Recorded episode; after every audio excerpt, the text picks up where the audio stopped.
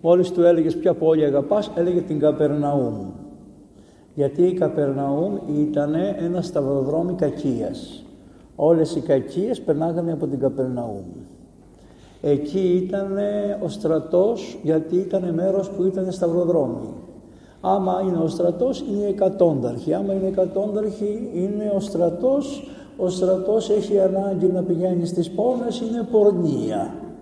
Μετά, εκεί είναι και οι τράπεζες, εκεί είναι οι τοκιστές, εκεί είναι οι κλέφτες, εκεί είναι οι λοποδίτες. Σε αυτή την πολιτεία λοιπόν ήσαν μαζεμένοι πάρα πολύ καλοί άνθρωποι και ο Χριστός αγαπούσε την πολιτεία αυτή. Ήταν κάτι σαν την παλιά τρούμπα του Πειραιά που τώρα τη διορθώσανε και την κρύψανε. Υπάρχει από κάτω, αλλά το καλύψαμε το από πάνω. Και δεν είναι. Είναι τώρα κρυμμένα. Λοιπόν, αλλά ο Χριστός αγαπούσε και πώς την έλεγε την πόλη. Η βίαν πόλη, τη δικιά μου πολιτεία. Τη δικιά μου πολιτεία. Γιατί ο Χριστός δεν ήρθε ούτε να θεραπεύσει τους Φαρισαίους. Αν θέλανε, δεν ήρθε. Ο Χριστός ήθελε να πάει με τους απλούς ταπεινούς ανθρώπους. Ε, είναι κατανυχτική ατμόσφαιρα και πιστεύω να μην τσιρίξω πολύ να φωνάζω να σας κατά την, την, την, αυτή την ησυχία της καρδιάς εξαιτίας του εσπερινού του κατανυχτικού να μην στο, το χαλάσω. Έτσι ο Χριστός μας πήγε σε αυτή την Καπερναούμ και μπήκε μέσα σε μια οικία λέει, σε ένα σπιτάκι μπήκε ο Χριστός μας. Σήμερα είναι μια μεγάλη γιορτή. Γιορτάζει ένας Άγιος που λέγεται Γρηγόριος Παλαμάς. Επειδή την προηγούμενη Κυριακή ήταν και της Ορθοδοξίας και κάναμε μια μεγάλη γιορτή για τις Άγιες εικόνες και τελειώσαμε μέχρι την 7η Οικουμενική Σύνοδο, ε, η Εκκλησία είπε, βρε παιδί μου, ε, να τη συνεχίσουμε τη γιορτή αυτή των Αγίων ε, Οικουμενικών Συνόδων και είπε να βάλει στη δεύτερη Κυριακή τον Άγιο Γρηγόριο τον Παλαμά, ο οποίος Άγιος Γρηγόριος Παλαμάς έκανε μία σύνοψη ξανά όλη της πίστεως, ήταν μεγάλος αγωνιστής, τα βάλε με το δυτικό τρόπο σκέψεως ε, και είναι νικητής της εμπειρίας ο Άγιος αυτός. Ενώ οι δυτικοί ήσαν με τη λογική. Επάλεψε η λογική με την εμπειρία και υπερίσχυσε η εμπειρία από τη λογική. Αυτό έγινε. Και η Εκκλησία είπε ότι εγώ θα τον βάλω να τον εορτάζω τη δεύτερη Κυριακή. Και είναι αυτή. Αυτός κοιμήθη 14 Νοεμβρίου. Εγώ τον αγαπώ πολύ διότι εχειροτονήθηκα ιερεύς στις 14 Νοεμβρίου. Τον έχω και προστάτη. Τον Άγιο διότι έτσι έλαχε, μου έλαχε ο κλήρος να με χειροτονήσουν οι ιερέα την ημέρα της εορτής του Αγίου Γρηγορίου του Παλαμά. Τότε εκοιμήθη. Αλλά τώρα κάνουμε μια σύναξη διότι αυτός εστερέωσε την Εκκλησία σε μια μεγάλη δύσκολη φάση και με την εμπειρία της πνευματικής ζωής που είχε και με τον τρόπο που είχε έγραψε την εμπειρία που είχε η Εκκλησία και αυτή διασώθη και αυτός ο πνευματικός τρόπος με τον οποίο μπορούμε να ενωθούμε με το Θεό, να ενωθούμε με το Θεό, να ενωθούμε με το Θεό, αυτός ο πνευματικός τρόπος, αυτό είναι το κομποσκίνη που σας είπε. Κομποσκίνη αυτή η προσευχή είναι, έχει σκοπό, κάποιο σκοπό. Το ότι ερχόσαστε στην Εκκλησία υπάρχει κάποιος σκοπός. Δεν είναι έτσι. Υπάρχει λόγος ο οποίος θα μας το πει στο τέλος, σε κάποια στιγμή θα μας το πει ένας μεγάλος Άγιος της Εκκλησίας μας, ποιος είναι ο σκοπός του ανθρώπου που έρχεται στην Εκκλησία. Είναι πολύ υψηλός ο σκοπός για τον οποίο ερχόμαστε ή στην Εκκλησία. Όπως είδατε λοιπόν μπήκε ο Χριστός, ο Άγιος, η ερμηνεία λοιπόν του Ευαγγελίου που θα σας κάνω στα γρήγορα αυτή η μικρή, είναι, από το, είναι του Γρηγορίου του Παλαμά. Επειδή αν δείτε αυτά τα οποία σας λέμε εμείς δεν έχουν καμία σχέση με αυτά που λένε οι Άγιοι. Θα πείτε, μα αυτό δεν το έχουμε σκεφτεί εμείς. Μα τι λέγανε οι Άγιοι. Πόσο ωραία τα λένε οι Άγιοι. Εμείς τα λέγαμε, εκεί πέρα ο Χριστός μπήκε μέσα, ο κόσμος μαζεύτηκε, στριμώχτηκε, ήσαν οι Φαρισαίοι, ήσαν οι ιερείς, ήσαν οι γραμματείς, εκεί τον ακούγανε, ο Χριστός δίδασκε, ο κόσμος στις πόρτες, στα μπαλκόνια, στα παράθυρα, και φέρανε, φέρανε έναν άρρωστο πάνω σε ένα κρεβάτι, τον φέρανε τέσσερις. Και πήγανε εκεί και είπανε αφήστε μας να μπούμε μέσα λίγο να βάλουμε τον άρρωστο μέσα αλλά όλοι που ήσαν εκεί στην πόρτα λέγανε όχι έχουμε έρθει πιο νωρίς εμείς έχουμε πιάσει την πόρτα δεν σας αφήνουμε να μπείτε μέσα καθίστε με τον ανάπηρο απ' έξω όλοι αυτοί οι οποίοι βλέπαν τον Χριστό δεν κατανοούσαν τις άχτιστες ενέργειες του Χριστού. Απλώς βλέπουν τον Χριστό. Ακούγαν τον Χριστό, τους άρεσε αυτά που έλεγε ο Χριστός, αλλά δεν είχαν καθόλου εσωτερική καθαρότητα και λεπτότητα, ώστε τον ανάπηρο που είχαν φέρει να ανοίξουν τις πόρτες και να περάσει μέσα στον Χριστό. Τον εμποδίζανε. Βλέπετε λοιπόν ότι πολλές φορές εμείς που είμαστε στην Εκκλησία με τη συμπεριφορά μας μπορεί να εμποδίζουμε τους ανθρώπους να έρθουν στην Εκκλησία. Και το θεωρούμε πολλές φορές ότι η Εκκλησία είναι δικαίωμά μας, είναι δικιά μας. Και η πόρτα είναι δική μας και δεν παραχωρούμε, δεν παραχωρούμε να μπει μέσα. Εν πάση περιπτώσει, αυτός είχε τέσσερις μαντραχαλαίους φίλους, τέσσερις φίλους. Να είσαι ανάπηρος και να έχεις τέσσερις φίλους είσαι πολύ καλός. Γιατί είσαι υγιής και δεν έχεις φίλους. Από την κακία που σε δέρνει. Και αν έχεις ένα φίλο τον πικραίνεις. Τον διώχνεις με τη συμπεριφορά σου. Ο ανάπηρος να έχει εξασφαλίσει τέσσερις φίλους είναι πολύ μεγάλο πράγμα, λένε οι Άγιοι Πατέρες. Γιατί, γιατί ένας ανάπηρος κατάκητος σε ένα κρεβάτι με τα χρόνια κακίζει, γίνεται σκληρός. Πετάει το έλεος, πετάει την αγάπη και είναι απότομος και απαιτητικός και δεν μπορούν να καθίσουν εύκολα τέσσερις άνθρωποι κοντά του Άιντε ένας. Τέσσερις ανθρώπους να βρεις φίλους να σε σηκώσουν, να σε πάνε στο Χριστό, δεν θα βρεις. Πολύ δύσκολο. Ο άνθρωπος αυτός, λέει ο Γρηγόριος ο Παλαμάς, από την ομιλία του Γρηγορίου του Παλαμά είναι αυτά, απλώς σας τα λέω εγώ έτσι, επί το λαϊκότερο. Λέει ο Γρηγόριος ο Παλαμάς, ο άνθρωπος αυτός πρώτος πίστεψε στο Χριστό. Άκουσε για τον Χριστό και πίστεψε στο Χριστό. Οι άλλοι τέσσερις που τον επήγανε του κάμανε υπακοή. Δεν πιστεύανε, δεν ξέρανε, δεν είχαν εμπιστοσύνη στο Χριστό. Ο άρρωστος είχε εμπιστοσύνη στο Χριστό, λέει ο Γρηγόριος ο Παλαμάς. Αυτουνού η πίστης αμύφθηκε. Τον άλλον αμύφθηκε ο κόπος, αυτουνού η πίστης. Και τους λέει, ρε ο Χριστός είναι στο τάδε σπίτι του γείτονα, δεν με πάτε και τον πήγανε σηκωτό στο κρεβάτι. Τους είδανε οι άλλοι, δεν τους δώσαν σημασία. Τι κάνουν αυτά τα τέσσερα παιδιά; Δίνουν ένα μπίδο, ανεβαίνουν πάνω στη σκεπή, αρχίζουν, βγάζουν τα κεραμίδια, μετά το χώμα το πατημένο, μετά τα ξύλα και κατεβάζουν τον άρρωστο μπροστά στον Χριστό. Εν ολίγης, όπου μπαίνει ο Χριστός σου καταστρέφεται το σπίτι. Χριστός και ένα σπίτι υποκρισίας. Ε, καλά περνάμε έχουμε λίγο χρυσό και Χριστό και κύριε και τα άλλα. Χριστός δεν κάθεται μέσα. Ο Χριστός άμα μπει στο σπίτι θα σου ανοίξει τη σκεπή μάτια μου και θα βλέπεις τον ουρανό να είσαι έτοιμος να σου έρθει ο ουρανός στο κεφάλι άμα θέλεις το Χριστό. Στο Χριστό δεν πας για καλοπέραση. Όποιος νομίζει ότι καλά περάσαμε με το Χριστό και θέλουμε να πάμε στην εκκλησία, να μας δίνει λεφτά ο Χριστός, να έχουμε την υγειά μας, να αυτό, εκείνο, το άλλο, Άμα ξεκινάς έτσι κάνεις λάθος. Θα σου ανοίξει τη σκεπή. Και είναι ωραίο να σου ανοίξει τη σκεπή όπως το λέει. Έτσι λέει ο Άγιος Γόρης ο Παλαμάς. Σου το κατέστρεψε το σπίτι όπως νομίζεις ότι το έχεις χτίσει. Λέει τώρα ο Άγιος Γόρης ο Παλαμάς. Καλά, ο Χριστός καθότανε και έβλεπε να βγάζουν τη σκεπή, να βγάζουν τα κεραμίδια, να βγάζουν το χώμα το πατημένο, να βγάζουν τα πάτερα, να βγάζουν, είχαν, πώς θα λένε αυτά, καλάμια. Καλάμια, κατάλαβατε, είναι τα ξύλα, τα καλάμια, το χώμα το πατημένο και από, μένα, από πάνω είχε κάτι κεραμιδάκια.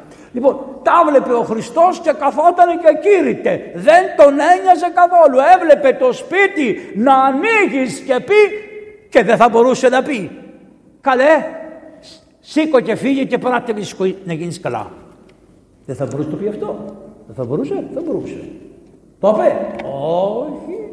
Καθότανε και έβλεπε, λέει ο Άγιος, να ανοίγουν οι σκεπές, να πέφτουν τα πάντα κάτω τα κεραμίδια και ο Χριστός καθότανε και περίμενε πότε θα του κατεβάσουν τον άρρωστο. Και εκεί είτε, εις τους γραμματείς και εις τους Φαρισαίους και σε όλους τους υποκριτές που ήσαν μαζεμένοι εκεί μέσα. Γιατί, γιατί λέει, γιατί, γιατί λέει ο Γρηγόριος ο Παλαμάς, γιατί λέει ότι ο Χριστός ήθελε να κάνει το θαύμα αλλά να κάνουν και οι άνθρωποι κάτι. Να κάνεις και εσύ κάτι μάτια μου. Μην κάθεσαι να λες πέσε πίτα να σε φάω. Κάνε και εσύ κάτι. Αυτό το κάτι το έκανε ο ανάπηρος που πίστευε, οι άνθρωποι που τον κουβαλήσανε, αυτοί που ανεβήκανε απάνω, αυτοί που κάνανε βάλει το μυαλό τους να σκεφτούν τι να κάνουν για να πλησιάσουν στο Χριστό, αυτοί που βγάλανε τα κεραμίδια, αυτοί που βγάλανε τα ξύλα, αυτοί και αυτοί που το σηκώσανε και με σκηνιά τον κατεβάσανε μπροστά στο Χριστό. Αυτό μπορεί να κάνεις εσύ. Αυτό θα κάνεις. Τα υπόλοιπα είναι δικά μου, λέει ο Χριστός. Αλλά θα κάνεις κάτι. Θα αρθείς, θα κουραστείς, θα υπομείνεις και να ξέρεις ότι μπορεί να το κατεβάσεις και να μην το κάνω καλά. Θα είσαι έτοιμος και για αυτό που εσύ νομίζεις αποτυχία. Είσαι έτοιμος γι' αυτό. Είσαι έτοιμος να κάνεις τον πνευματικό κόπο και να μην δεις αποτέλεσμα. Και να περιμένεις τον Χριστό. Ελπίζω να μην στο σπάσω γέροντα το τζάμι, θα βάλεις καινούριο. Λοιπόν, και να περιμένεις τον Χριστό. Είσαι έτοιμος. Ακούστε τώρα τι ωραία. Μόλις το κατεβάσανε μπροστά στο, μπροστά στο Χριστό, λέει ο Χριστός, αφέοντέ σου για μαρτυρία. Και, και λέει την εξής λέξη, τέκνον, παιδάκι μου, παιδάκι μου, παιδακάκι μου, μαναράκι μου, παιδάκι μου που σε είσαι ταλαιπωρήσει νόσος, που σε έχει ίσως από τις αμαρτίες σου ή από τις αμαρτίες των γονέων ή από τις αμαρτίες σου είσαι ταλαιπωρημένος και είσαι στο κρεβάτι σου και είσαι με το κρεβάτι ένα και αντί να σέρνεις το κρεβάτι σου σε σέρνει το κρεβάτι και έχεις ανάγκη άλλους ανθρώπους. Τεκνίον μου, παιδάκι μου καλό σου συγχωρούνται οι αμαρτίες και όλοι αυτοί που δεν κάνανε τίποτα λέει ο Άγιος Γρηγόριος ο Παλαμάς που δεν κάνανε απολύτως τίποτα. Θα μου πεις παπά μου θέλεις να μιλήσεις για την προσευχή. Ε, με εδώ είναι τα ωραία. Να δείτε τι Άγιοι ήσανε αυτοί.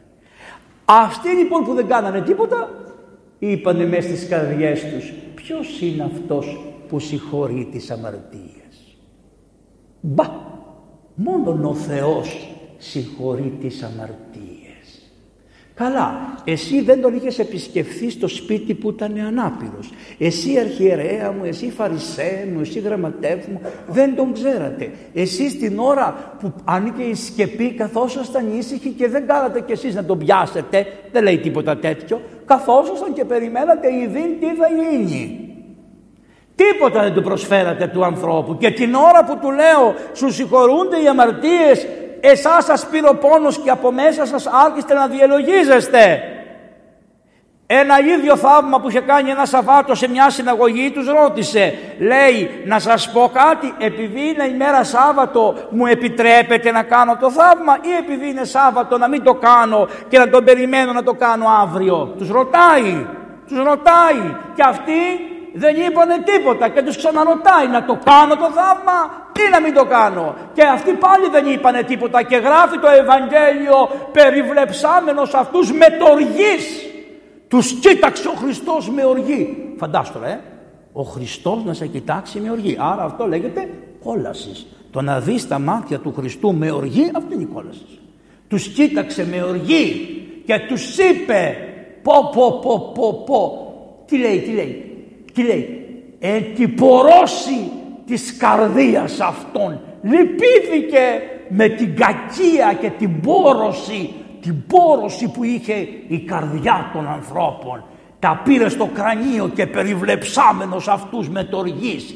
Α, τον άνθρωπο και τι τους λέει. Ρε τους λέει δεν έγινε το Σάββα, ο άνθρωπος για το Σάββατο αλλά έγινε το Σάββατο για τον άνθρωπο. Αυτό λοιπόν ξαναεπαναλαμβάνει τώρα και του λέει στους συγχωρούνται τις αμαρτίες και ποιοι αυτοί άρχισαν και σκεφτόντουσαν τους λέει να σας πω βρε κακομύριδες τι είναι πιο εύκολο να πω στους συγχωρούνται οι αμαρτίες ή άρων των κράβατων και περιπάτη; Γιατί είχε κυριότητα, ήτανε Κύριος, Γιαχβέ, Θεός. Και σαν Θεός συγχωρώ αμαρτίες. Και σαν Θεός χωρίς να τον ακουμπήσω όπως το λεπρό που ακούμπησε το προηγούμενο Σάββατο αλλά δεν πάτε στην εκκλησία και δεν ακούτε Ευαγγέλια το Σάββατο το προηγούμενο ακούμπησε ένα λεπρό Χριστός και έγινε καλά. Λοιπόν την επόμενη μέρα σήμερα έγινε αυτό το θαύμα. Λοιπόν τι σημαίνει; Ότι χωρίς να τον ακουμπήσω λέω σήκω έγειρε περιπάτη και όχι μόνο περιπάτη αλλά γίνεται τόσο καλά που πάρει και το κρεβάτι του και σηκωφύγει και τι έγινε, πήρε το κρεβάτι στην πλάτη, άνοιξε την πορτούλα και έφυγε. Και τότε οι άνθρωποι είπαν, πω πω πω πω πω, ουδέποτε ούτως είδομεν. Πάμε τώρα στα πνευματικά. Πώς τα ερμηνεύουν οι Άγιοι. Αυτά είναι που γίνανε. Ακούστε λοιπόν τι λέει εδώ ο Άγιος Γρηγόριος ο Παλαμάς. Στο Χριστό σε πάνε τέσσερις. Αν θέλεις να πας στο Χριστό θα σε πάνε τέσσερα πράγματα. Πρώτον, η οικία κατάγνωση. Τι σημαίνει αυτό; Να ξέρεις τι το μάρι είσαι. Αυτός είναι ο πρώτος που θα σε κουβαλήσει. Το πρώτο πράγμα για να πας στο Χριστό είναι να καταγνωρί, όχι απλώς να γνωρίσεις, γιατί βάζεις τόσα επιθέματα από πάνω που δεν μπορείς να βρεις το από κάτω. Άρα το πρώτο πράγμα που σε πάει στο Χριστό είναι να κάτσεις με τον εαυτό σου και να καταγνωρίσεις τον εαυτό σου. Πρώτο. Φτάνει; Όχι δεν φτάνει. Διότι είδες ότι δεν είσαι εντάξει. Και τι έγινε; Πόσοι άνθρωποι ξέρουν ότι δεν είναι εντάξει; Όλοι μας το ξέρουμε. Αυτό είναι το πρώτο που σε πάει. Το δεύτερο των προημαρτημένων εξαγορεύσεως. Πρέπει να εξομολογήσει. Το δεύτερο που σε πάει στο Χριστό είναι η εξομολόγηση των προημαρτημένων. Δηλαδή προτού να πας στο Χριστό ό,τι έκανες πρέπει να το εξομολογηθείς. Και γιατί το λέει προημαρτωμένον ο Άγιος Γρηγόριος ο Παλαμάς γιατί σου λέει εφόσον πας και εξομολογηθείς και λάβεις τη χάρη του Αγίου Πνεύματος και σου πάρει την αρρώστια και σε σηκώσει από το κρεβάτι της ειδονής που είσαι εξαπλωμένος γιατί κρεβάτι σημαίνει ειδονή στους αρχαίους Έλληνες και σε όλους μας λοιπόν ναι, λέγανε έκανε κρεβάτι. Όταν λέει έκανε κρεβάτι, συγκεκριμένα εννοεί κάτι συγκεκριμένο όταν το λέμε. Γι' αυτό, αφού λοιπόν τα εξομολογηθείς αυτά, τα προημαρτημένα, τι σημαίνει; Ότι δεν θα κάνω μετά ημαρτημένα. Η εξομολόγηση πριν θα είναι καθαρή και θα κάνω και μία προσπάθεια να μην τα ξανακάνω. Αυτά είναι λοιπόν τα προημαρτημένα. Ο δεύτερος που σε πιάνει να σε κουβαλήσει. Το τρίτο που σε πάει λέει ο Άγιος είναι θα δώσεις υπόσχεση αποχής των κακών. Το τρίτο που θα σε πάει είναι ότι θα υποσχεθείς ότι θα απέχω από τα κακά. Και το τέταρτο που σε πάει στο Θεό είναι η προσευχή. Ήρθαμε, είδατε πλακ, το ξαναπάει και ξαναφέρνει στην πραγματικότητα της προσευχής. Μετά θα πούμε τι είναι αυτή η προσευχή. Τα τέσσερα αυτά σε πάνε στο Χριστό. Αφού σε πάνε στο Χριστό φτάνει, όχι δεν φτάνει. Πρέπει να σου ανοίξουν το κεφάλι και να σου κατεβάσουν στην καρδιά της ζωή. Θα σου ανοίξουν το κεφάλι και αυτά τα τέσσερα και θα σου κατεβάσουν με σκηνιά στην καρδιά τη ζωή. Βλέπετε αμέσως ο Άγιος αλλιώς το βλέπατε εσείς και αλλιώς το βλέπει ο Άγιος. Τι λέει ο Άγιος; Ου δύναται προσεγγίσε Θεό εάν μη το όροφον αποστεγάσωση. Αν δεν βγάλεις τη στέγη από εδώ πάνω δεν μπορείς να σε πάνε στο Χριστό. Τι θα βγάλεις; Τα σκεράμους και τον χούν και την ύλην διαρρήψαντες. Θα πετάξετε το χώμα που έχετε μέσα στο μυαλό σας. Όλο το βρωμερό χώμα που έχετε μαζέψει που είναι άχρηστο που είναι γνώσεις άχρηστες, διάνοιες σκεφτικές άχρηστες, όλες οι εκπομπές της βρωμοτηλεόρασης, όλες οι βλακίες όπου ακούσατε ποτέ, όλες οι λιτσαπατέριδες και οι αστρολόγοι και όλες οι βλακίες, η ιδιοκτησία, η αγάπη στα χρήματα, η αγάπη στα πράγματα, η αγάπη στα παιδιά σας, η αγάπη στον εαυτό σας, η αγάπη στον άντρα σας, όλα αυτά είναι χώμα. Βγαίνουν από τον πάνω όροφο. Αν θέλεις να γίνεις καλά και να κατεβείς στην καρδία. Γιατί αυτόν το πηγάδι. Από πάνω η σκεπή θα σε κατεβάσει από το νου, θα τον περάσει το νου, ποιο, τη λογική των αρχαίων Ελλήνων, τη διάνοια, την εξυπνάδα, την καπατσοσύνη, τη μαγιά, όλα θα τα περάσει, θα το βγάλεις. Είναι χώμα. Όροφος δε στην ενημίν το λογιστικών της ψυχής ως τον ενημίν πάντων υπερκείμενων. Το λογιστικό της ψυχής δεν είναι η ψυχή. Το λογιστικό, η σχέση της λογικής. Μας την έδωσε ο Θεός τη λογική, μας έδωσε ο Θεός τη φαντασία, μας τα έδωσε όλα αυτά πότε; Να τα χρησιμοποιούμε ευκαίρος, στην κατάλληλη στιγμή, με διάκριση, όχι ακέρος. Εμείς λοιπόν δια φιλιδονία, που σημαίνει ότι εγκατακείμεθα πάνω σε κραβάτι, χρησιμοποιούμε τα πάντα ακέρος και ευκαίρος, αλλά κυρίως ακέρος. Γι' αυτό πρέπει να τα πετάξεις το λογιστικό της ψυχής ως τον ενημίν πάντων υπερκείμενων. Γιατί έδωσες σε ό,τι είναι ανώτερο μέσα σου, το έδωσες ως υπερκείμενο, σαν πιο πάνω το έδωσες στη λογική. Και δυστυχώς λέει αυτό το πράγμα έχει πολύ ύλη χώματος. Επικειμένη την προσταπάθη και, τη γήινα, και τα γήινα σχέση. Δηλαδή, γι' αυτό είναι ο γρηγορός πολεμάς. Τα άλλα τα λέγαμε και εμείς παπάδες τα προηγούμενα. Αλλά εδώ είδατε πώς το πάει. Σου λέει Κύριε δεν με ενδιαφέρει πρέπει να μοιάσεις με τον Χριστό βαθύτερα. Τα γήινα λοιπόν που έχεις και τα πάθη τα οποία είναι στον ανώτερο αυτό όροφο πρέπει λοιπόν να λυθεί. Και πώς θα λυθεί λέει οι σχέσεις του ανθρώπου με τα προηγημένα Τέσσερα, λυθεί και αποτεναχθεί. Πώς θα αποτεναχθεί; Δια της καταγνώσεως, δια της εξαγορεύσεως, δια της αποχής και δια της προσευχής. Αυτοί θα σου λύσουν από το κεφάλι τη βλακεία και θα σε κάνουν έτοιμο να σε κατεβάσουν μπροστά στο Χριστό ο οποίος Χριστός βρε ανόητε δεν είναι έξω από σένα. Είναι μέσα στην καρδία σου ο Χριστός. Ειδικά στον βαπτισμένο χριστιανό όταν κάνουμε τη βάπτιση και σας φέρνουμε στην κολυμπήθρα και σας βαπτίζουμε στο όνομα του Πατρός και του Ιού και του Αγίου Πνεύματος γίνεται κάτι τρομερό. Εκείνη τη στιγμή βγαίνει ο διάβολος από μέσα από την καρδιά που την είχε εδρεώσει μετά το πρωτολικό αμάρτημα και βγαίνει ο διάβολος και πάει και κάθεται ο Χριστός και θρονιάζεται ο Χριστός και το Άγιον Πνεύμα θρονιάζεται στην καρδία σου. Είναι αυτή η διδασκαλία των Αγίων Πατέρων περί της, των ωραίων της, προ, της προσευχής, της νοεράς προσευχής, των ενεργειών του Χριστού, των ακτήσεων ενεργειών και της εργασίας της νοεράς που είναι το Κύριε Ιησού Χριστέ ελεησόν με. Αλλά πρέπει να ξέρεις πού θα το κάνεις, πού είναι δεν είναι εκτός από σένα, είναι εν την καρδία σου.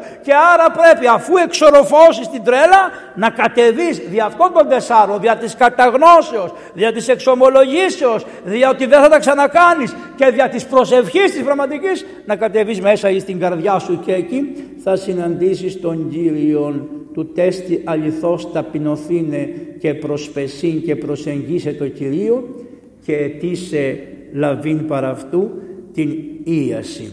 Θα πάρεις λέει την ίαση. Διότι ο παραλυτικός νους τι σημαίνει; Ο νους μας είναι παραλυμένος.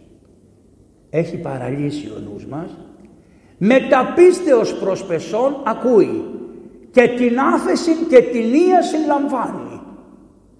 Όταν το κάνεις έτσι, λαμβάνεις την άφεση των αμαρτιών και την ίασή σου. Και ούτε αυτά μόνον. Δεν σου φτάνει μόνο αυτό, αλλά τι λέει.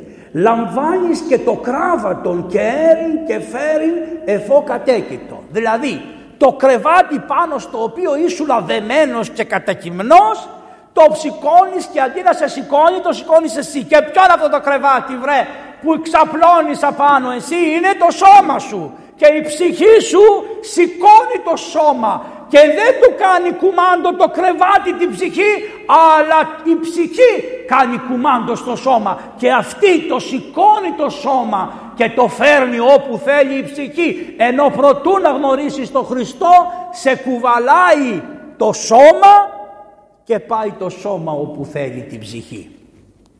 Ένα είναι το σώμα και η ψυχή, ένα. Ένα είναι. Αν δεν είναι ενωμένα δεν έχουν ύπαρξη. Κατά χάρη και μετοχή ο Θεός θέλει να είναι αθάνατο η ψυχή ως χτιστό πράγμα και το οποίο στη Δευτέρα παρουσία θα γίνει Ανάσταση νεκρών. Γι' αυτό εμείς λέγουμε προσδοκόμενη Ανάσταση νεκρών. Δεν μου φτάνει εμένα ότι οι ψυχούλες βρίσκονται σε ένα τόπο. Η Εκκλησία θα έλεγε φτάνει. Ενώ στο πιστεύω λέει προσδοκώ Ανάσταση νεκρών. Δηλαδή τι θα γίνει; Η ψυχή θα γυρίσει και θα μπει στο σώμα και θα εγείρει. Να, θα το διορθώ. Θα πάρει το κρεβάτι της η ψυχή και θα το παρουσιάσει μπροστά στο Χριστό. Έτσι λοιπόν βλέπετε με τι άλλο τρόπο οι Άγιοι πώς το ερμηνεύουν. «Ο πρόσκειται διόν έργων αντέχεται της κράβατον δεν νοήσει στο σώμα». Κρεβάτι λέει να το θεωρήσει στο σώμα. Πρώτον, διότι εκεί αντέχεται τα σαμαρτίας ο τεσσαρκικές ορέξεις είναι επόμενος νους. Ο νους που έχει σαρκικές ορέξεις εκεί αντέχει την αμαρτία. Μετά την ίαση λέει άγωνη ψυχή το σώμα και φέρον ως υπεχείριον ο ημέτερος νους. Το κουβαλάει λέει ο νους, το κουβαλάει το σώμα. Και κάνει καρπούς. Και ποιοι είναι οι καρποί; Τα έργα της μετανοίας. Και ορώντας δοξάζει το Θεό και βλέπει και τι γίνεται τότε; Γίνεται αυτό. Ο τελώνης, ο τελώνης που καθόταν στο τελώνιο και πέρασε ο Χριστός και του λέει ματιέ άστα όλα και ακολούθημη τα παρατάει όλα και γίνεται Απόστολος από παλιάνθρωπος κλεφτοφορολογάς κολπατζής του ελληνικού κράτους ή του εβραϊκού κράτους ή του πουτινικού κράτους γιατί δεν είναι Άγιος ο Πούτιν λέει ότι οι άλλοι είναι στη λευκή αδελφότητα εσύ μάτια μου σε ποια αδελφότητα είσαι; Μην είστε χαζοί. Ο κόσμος εν το πονηρό κοίται. Δεν υπάρχει άνθρωπος που να μην μετέχει του διαβόλου εκτός εάν έχει κάνει την πνευματική εργασία. Αλλά αν έχεις κάνει πνευματική εργασία θα τη δω από τους καρπούς τους πνευματικούς που είναι χαρά, ειρήνη, προότητα. Με συγχωρείς, εγώ δεν βλέπω τέτοιους καρπούς, εγώ βλέπω άλλα. Μη μας κοροϊδεύεις, στο ίδιο διαβολικό σύστημα παίζετε όλοι τέννις.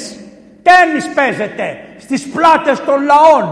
Πάντοτε παίζανε και κάνουν αυτή τη δουλειά. Εμείς είμαστε οι καλοί και οι άλλοι είναι οι κακοί. Εμείς είμαστε οι κακοί και οι άλλοι είναι οι καλοί. Γι' αυτό τι λέει, όχι θα κάνεις έργα μετανοίας και από, και από τελώνεις θα γίνεις Απόστολος. Από διώχτης που ήταν ο Παύλος ο Απόστολος έγινε θεολόγος αυτός ο άλλος ο, ο, ο μαθητή, αυτό το παιδί το, ο άσωτος που έβοσκε γουρούνια επειδή κατέβηκε στην καρδία του και είπε πόση μίσθη του πατρός μου και εξομολογήθηκε στον πατέρα επέστρεψε και σήκωσε και το, το σώμα του το πήγε στον πατέρα και ο πατέρας του είπε μπες μέσα ρε να φας το σώμα και το αίμα του παιδιού μου και έσφαξε το μόσχο το σιτευτό και του έδωσε ζωή αιώνιον Ισίαση ψυχήστε και σώματος και ζωή, και μεταλαμβάνει ο δούλος του Θεού το σώμα και το αίμα του Κείμενου ζωής, άφεσης αμαρτιών και η ζωή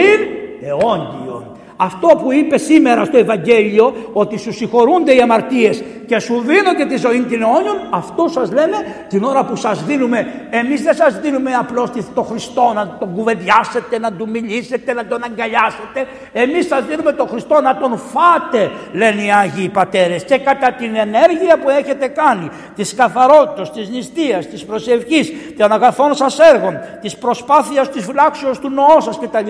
ανάλογα έχετε το φωτισμό εάν δεν έχετε κάνει τίποτα αρρωσταίνετε και πεθαίνετε. Μερικοί που κοινωνάνε χωρίς να πρέπει αρρωσταίνουμε και πεθαίνουμε. Το λέει Άλλοι δοξάζονται. Ο Άγιος Παΐσιος εκοινωνούσε και γινόταν πιο υψηλός στον Θεό. Ο Άγιος Νικόλαος εδοξαζότανε. Εδώ όλοι οι Άγιοι που κοινωνούσαν εδοξαζόντουσαν παραπάνω. Φωτιζόντουσαν παραπάνω. Εγώ που είμαι στην κάθαρση, όχι εγώ εσείς, εγώ είμαι ούτε στην κάθαρση, εσείς που είστε στην κάθαρση καθαρίζεστε παραπάνω. Εκείνοι που είναι φωτισμένοι φωτίζονται παραπάνω. Εκείνοι που είναι θεωμένοι θεώνονται και πηγαίνουν από δόξα εις δόξα και εκείνοι που είναι σκοτεινοί βάζουν κόλαση κι άλλοι.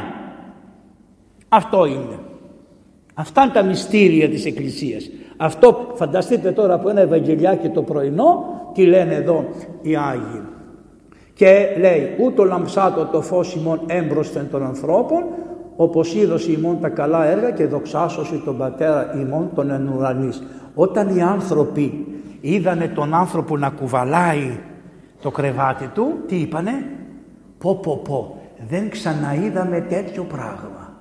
Ακριβώς όταν ένας άνθρωπος με αυτά τα τέσσερα που σας είπα κατεβεί στην καρδία του ο νους, συναντήσει τον Χριστό, ο Χριστός του συγχωρήσει τις αμαρτίες, τον θεραπεύσει και έρει το σώμα του με χαρά η ψυχούλα, τότε αυτός περπατώντας ανάμεσα στους άλλους ανθρώπους, όπως ήταν ο Γεροπαγίσιος που είπαμε προηγουμένως, ο Άγιος Πορφύριος, όλοι οι Άγιοι, ο Άγιος Νεκτάριος, όλοι οι Άγιοι και πολλοί χριστιανοί, πάρα πολλοί χριστιανοί. Δεν είναι, δεν είναι είδος προς εξαφάνιση. Δεν είναι Γιατί οι λεπροί εκεί μέσα, όλοι οι λεπροί, τι ήσαν αυτοί; Δεν είναι είδος προς εξαφάνιση. Ο πατηρευμένιος, η Αργυρό, η Ντίνα, ε, άλλοι, η Φοφό, ένας κύριος ε, Παντελής, άλλοι, πάρα πολλοί άνθρωποι εγώ που τους είδα. Και άλλους ανθρώπους στα χωριά, φτωχικούς, ταπεινούς. Αυτή η γιαγιά του πατρός, του πατρός Πορφυρίου, η Παϊσίου, η γιαγιά, αυτή η Χατζηχριστίνα. Ε, πώς την είδατε εσείς; Δεν ήταν τέλεια εν Χριστώ. Τέλεια εν Χριστώ. Το καταλάβαινε, χαμπάρι δεν έπαιρνε ότι ήταν τέλεια εν Χριστώ. Έβλεπε τους Αγίους, έβλεπε τον Χατζιεφεντή, εξαπηρετούσε, γέναγε, είχε καλοσύνη, δίδασκε, αγωνιούσε, διακονούσε, μαγείρευε, έκανε, έκανε στην εκκλησία της μία ταπεινή γυναίκα που όταν πέραγε ο Πούτιν θα έλεγε μια γριά μπαμπούσκα. Η γριά η μπαμπούσκα είναι παρά το θρόνο του Χριστού και εσύ Βλαδίμηρέ μου δεν ξέρω που θα πας κι εγώ. Ενώ η γριά η μπάμπουσκα θα είναι στον παράδεισο. Σίγουρο. Βλέπετε λοιπόν, σας, από αυτά δεν θα σας κάνω, δεν θα σας πω άλλα, έχει μεγάλος λόγος είναι. Από αυτό τελειώσαμε και είδατε με τι ωραίο τρόπο ο Άγιος Γρηγόριος ο Παλαμάς ερμήνευσε το σημερινό και μας βάζει στη διαδικασία της προσευχής. Ποια είναι τώρα αυτή η προσευχή; Ό,τι τελειώνω το βάζω εδώ κάτω για να βλέπετε ότι τελειώνουμε σιγά σιγά. Γιατί θα αρχίσετε να γανακτήσετε.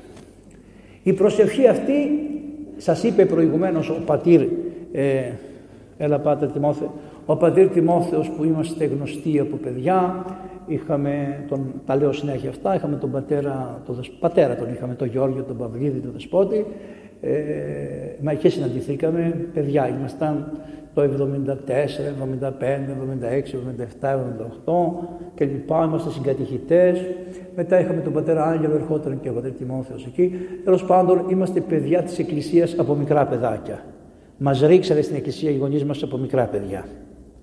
Έχει μεγάλη σημασία αυτό γιατί μερικοί άνθρωποι που ήρθαν στην Εκκλησία αφού είχαν περάσει διάφορα πράγματα και μετά έρχονται στην Εκκλησία ε, έχω δει ότι δεν ταπεινώνονται εύκολα με τον καιρό, με τον καιρό νομίζουν ότι επειδή πήγαν στην εκκλησία τα ξέρουν όλα και αυτά που κάνανε πριν, που κάνανε πριν τα φέρανε στην εκκλησία και τα ξαναεμφανίζουν με άλλο τρόπο, τους έρχονται από άλλη μεριά. Θέλει πολύ προσοχή. Άνθρωποι οι οποίοι είχαν πάει σε αυτούς τους γκουρού, άνθρωποι που είχαν πάει σε κόμματα αριστεριστικά, αναρχικά, όταν έρχονται στην εκκλησία θέλει πολύ προσοχή. Εδώ δεν τα καταφέρουμε εμείς που είμαστε από μικρά παιδιά μες στην εκκλησία και τα κάνουμε σαλάτα. Έτσι λοιπόν πρέπει όλοι να έχουμε μια ταπείνωση εισερχόμενη στην εκκλησία. Ε, ο Άγιος λοιπόν ορίζει τώρα ποια είναι η προσευχή. Ο Άγιος γιατί είπαμε ότι ένα από τα τέταρτο η εξομολόγηση καλά μπορείς να την κάνεις. Την, ε, την, το να κατανοείς τον εαυτό σου μπορείς να το κάνεις. Αλλά εκείνο που δεν μπορείς να καταλάβεις είναι το εξής ότι εάν δεν κάνεις σωστά προσευχή δεν θα καταλάβεις ούτε τον εαυτό σου τι λάθος έχει, ούτε εξαγόρευση σωστή θα κάνεις, ούτε υπόσχεση θα τηρήσεις. Η προσευχή είναι αυτή που στα εξασφαλίζει όλα. Γι' αυτό είναι το δυσκολότερο έργο είναι η προσευχή. Το να κάνεις ελεημοσύνες είναι απλό έργο. Το να πας να μαγειρέψεις ένα συσίτιο είναι πολύ απλό. Το να κάνεις την ιατρική είναι απλό έργο. Το να κάνεις τα μαθηματικά είναι απλό έργο. Το δυσκολότερο πράγμα στον κόσμο είναι η προσευχή. Γιατί υπάρχει μία λέξη που είναι πολύ κοντά στη λέξη προσοχή. Τι, προσευχή. Τι είναι; Η λέξη προσοχή. Είτε προσοχή έχεις είτε προσευχή. Αν δεν έχεις προσοχή δεν μπορείς να έχεις προσευχή. Είναι ενωμένες αυτές οι δύο λέξεις. Η προσοχή σου εξασφαλίζει την προσευχή. Δηλαδή ποια είναι η προσοχή; Κάθεσαι και βλέπεις μπροστά σου τον κικαιώνα του εαυτού σου. Και αφού καταλάβεις τον κικαιώνα του εαυτού σου, τότε αρχίζεις και βάζεις μια αρχή. Αλλά δεν μπορείς μόνος σου, πρέπει να πάρεις ευλογία από τον πνευματικό τι θα κάνεις; Εκείνος που νομίζει ότι όπως τα ήξερε πριν μόνος του, έτσι τώρα θα μετανοήσει σωστά μόνος του, θα εξομολογηθεί σωστά μόνος του, θα κάνει την προσευχή του σωστά μόνος του, θα δικαιωθεί σωστά μόνος του, δεν προκόβει. Τα ξανακάνει χειρότερα από πριν. Πάει και φωνάζει ο διάβολος άλλους εκατό διαβόλους και λέει «Ελάτε να τον πνίξουμε» και σε πνίγει. Ένας μεγάλος συγγραφέας Ρώσος είναι ο Θεόδωρος Ντοστογεύσκη.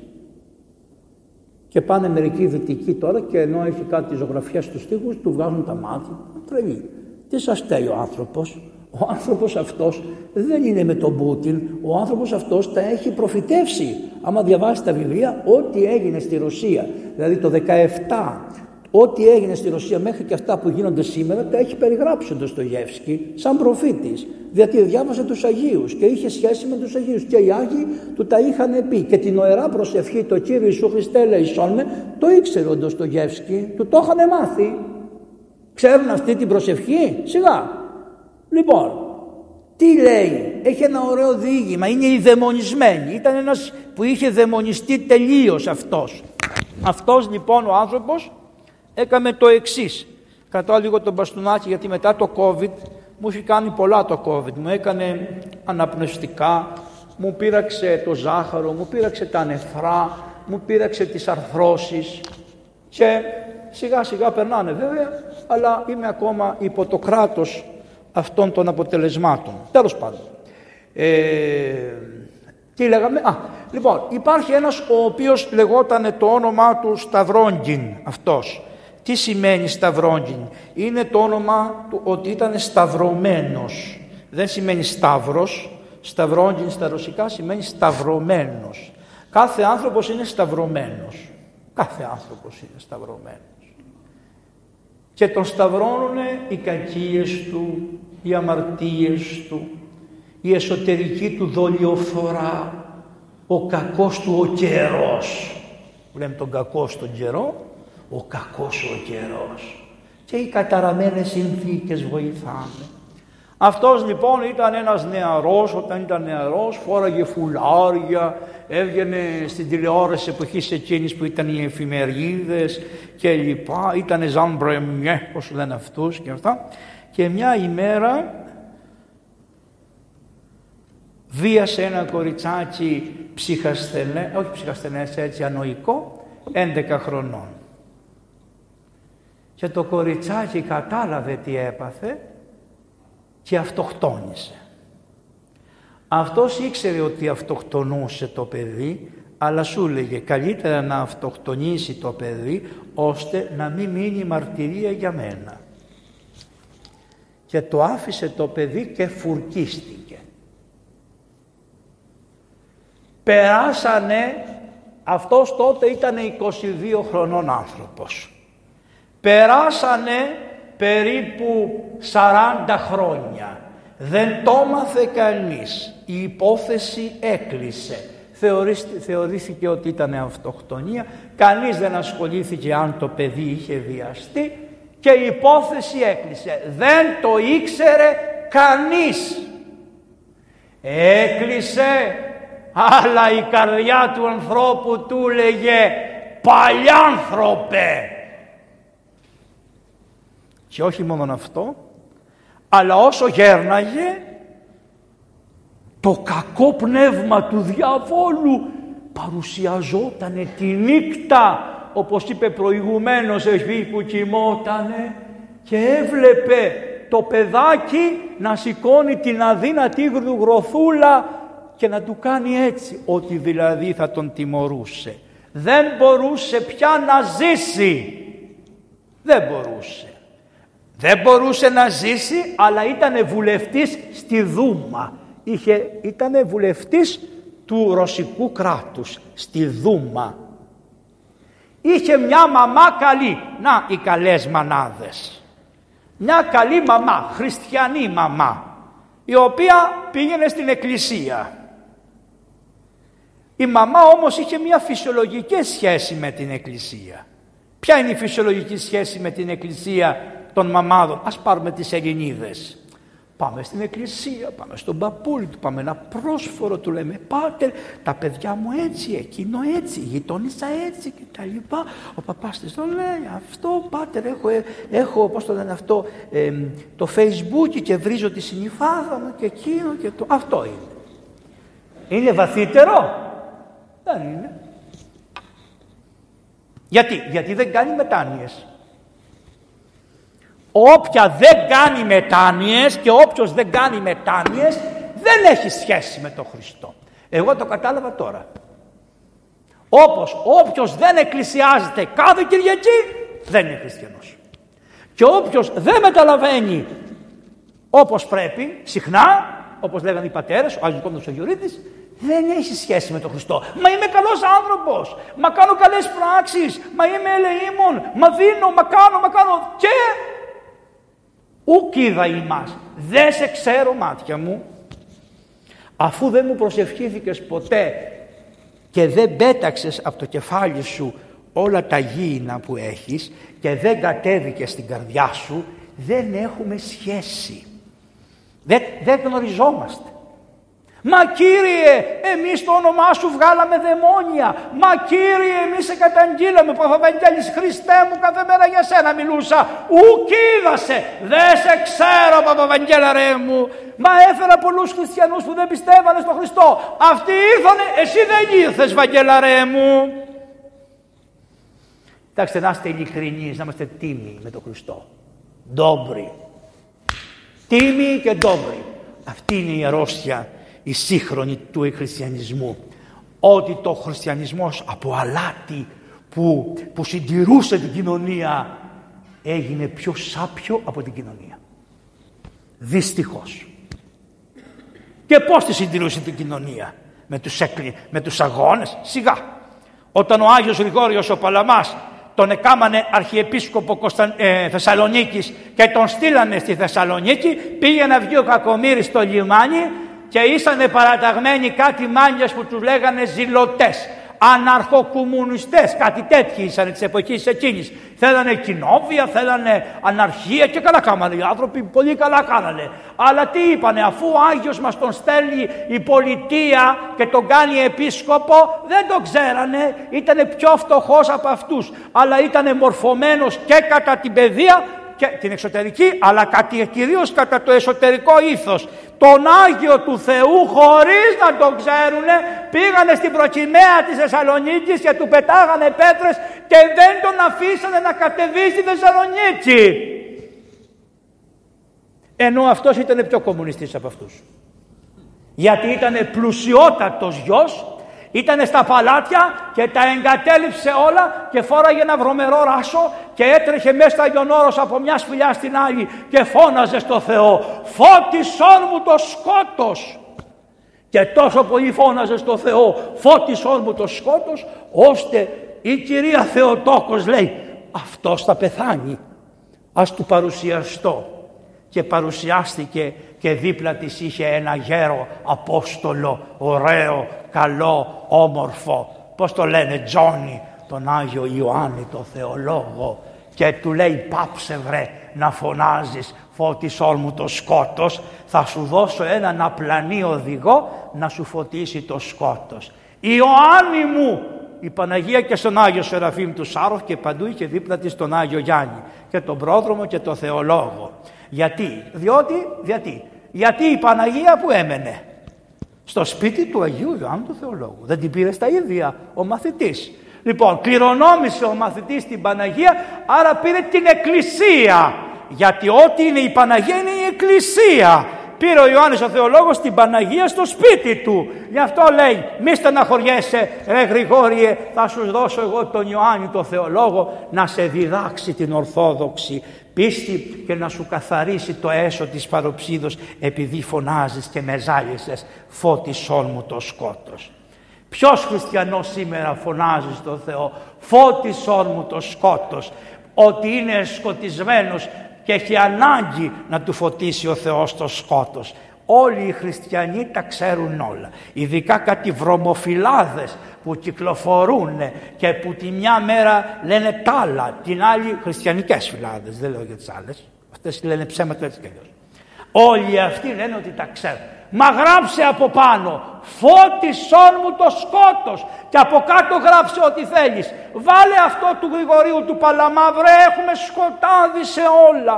Έχουμε ανάγκη φωτισμού δεν ξέρουμε που είναι η αλήθεια και που είναι το ψέμα. Και το Κύριο είναι ότι φώτισέ με Χριστέ μου να καταλάβω στην καρδιά μου, στους μυχούς της καρδιάς μου, αυτές τις, τις χορδές της καρδιάς.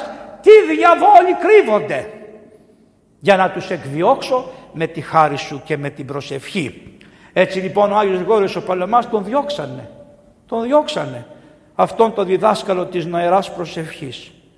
Και μετά τι έγινε, ποιος τον πήρε αφού τον διώξανε; Το καράβι που ήταν και πήγαινε μια μέρα στην Κωνσταντινούπολη το πιάσανε οι Τούρκοι. Οι Τούρκοι τον πιάσανε. Και τον κρατήσανε εχμάλωτο δύο χρόνια τον Άγιο Γρηγόριο τον Παλαμά. Στεναχωρήθηκε ο αυτοκράτορας. Στεναχωρήθηκαν οι Αγιορείτες. Στεναχωρήθηκαν οι Ελλαδίτες. Ο Άγιος όμως εκεί που πήγε, ενώ τον είχαν οι μουσουλμάνοι, ο Άγιος τι έκανε, βρήκε Ορθοδόξους χριστιανούς και άρχισε να τους κατηχεί. Και αυτοί στη Θεσσαλονίκη που ήταν ελεύθεροι και δεν τον θέλανε, τον πήρε ο Θεός και τον πήγε σε αυτούς που ήταν υποδουλωμένοι στους μουσουλμάνους, στους Τούρκους στη Μικρά Ασία και τους δίδαξε την νοερά προσευχή ενώ στη Θεσσαλονίκη δεν τον εθέλανε. Και ποιος μάζεψε λεφτά και πλήρωσε τα λίτρα και το λευτερώσανε; Ο Κωνσταντινούπολιος είναι μια κυρία που μου λέει όλο για τους άλλους λες και τι μου λέει για το Βαρθολομαίο δεν λες τίποτα. Προσέξτε. Εγώ όταν λέω για τους αρχιερείς λέω ο Άγιος Μόσχας, ο Άγιος Νικαίας.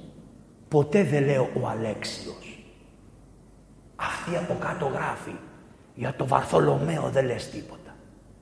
Και μόνο από αυτό δείχνει το σκοτάδι που έχει. Δεν είναι ο Βαρθολομαίος.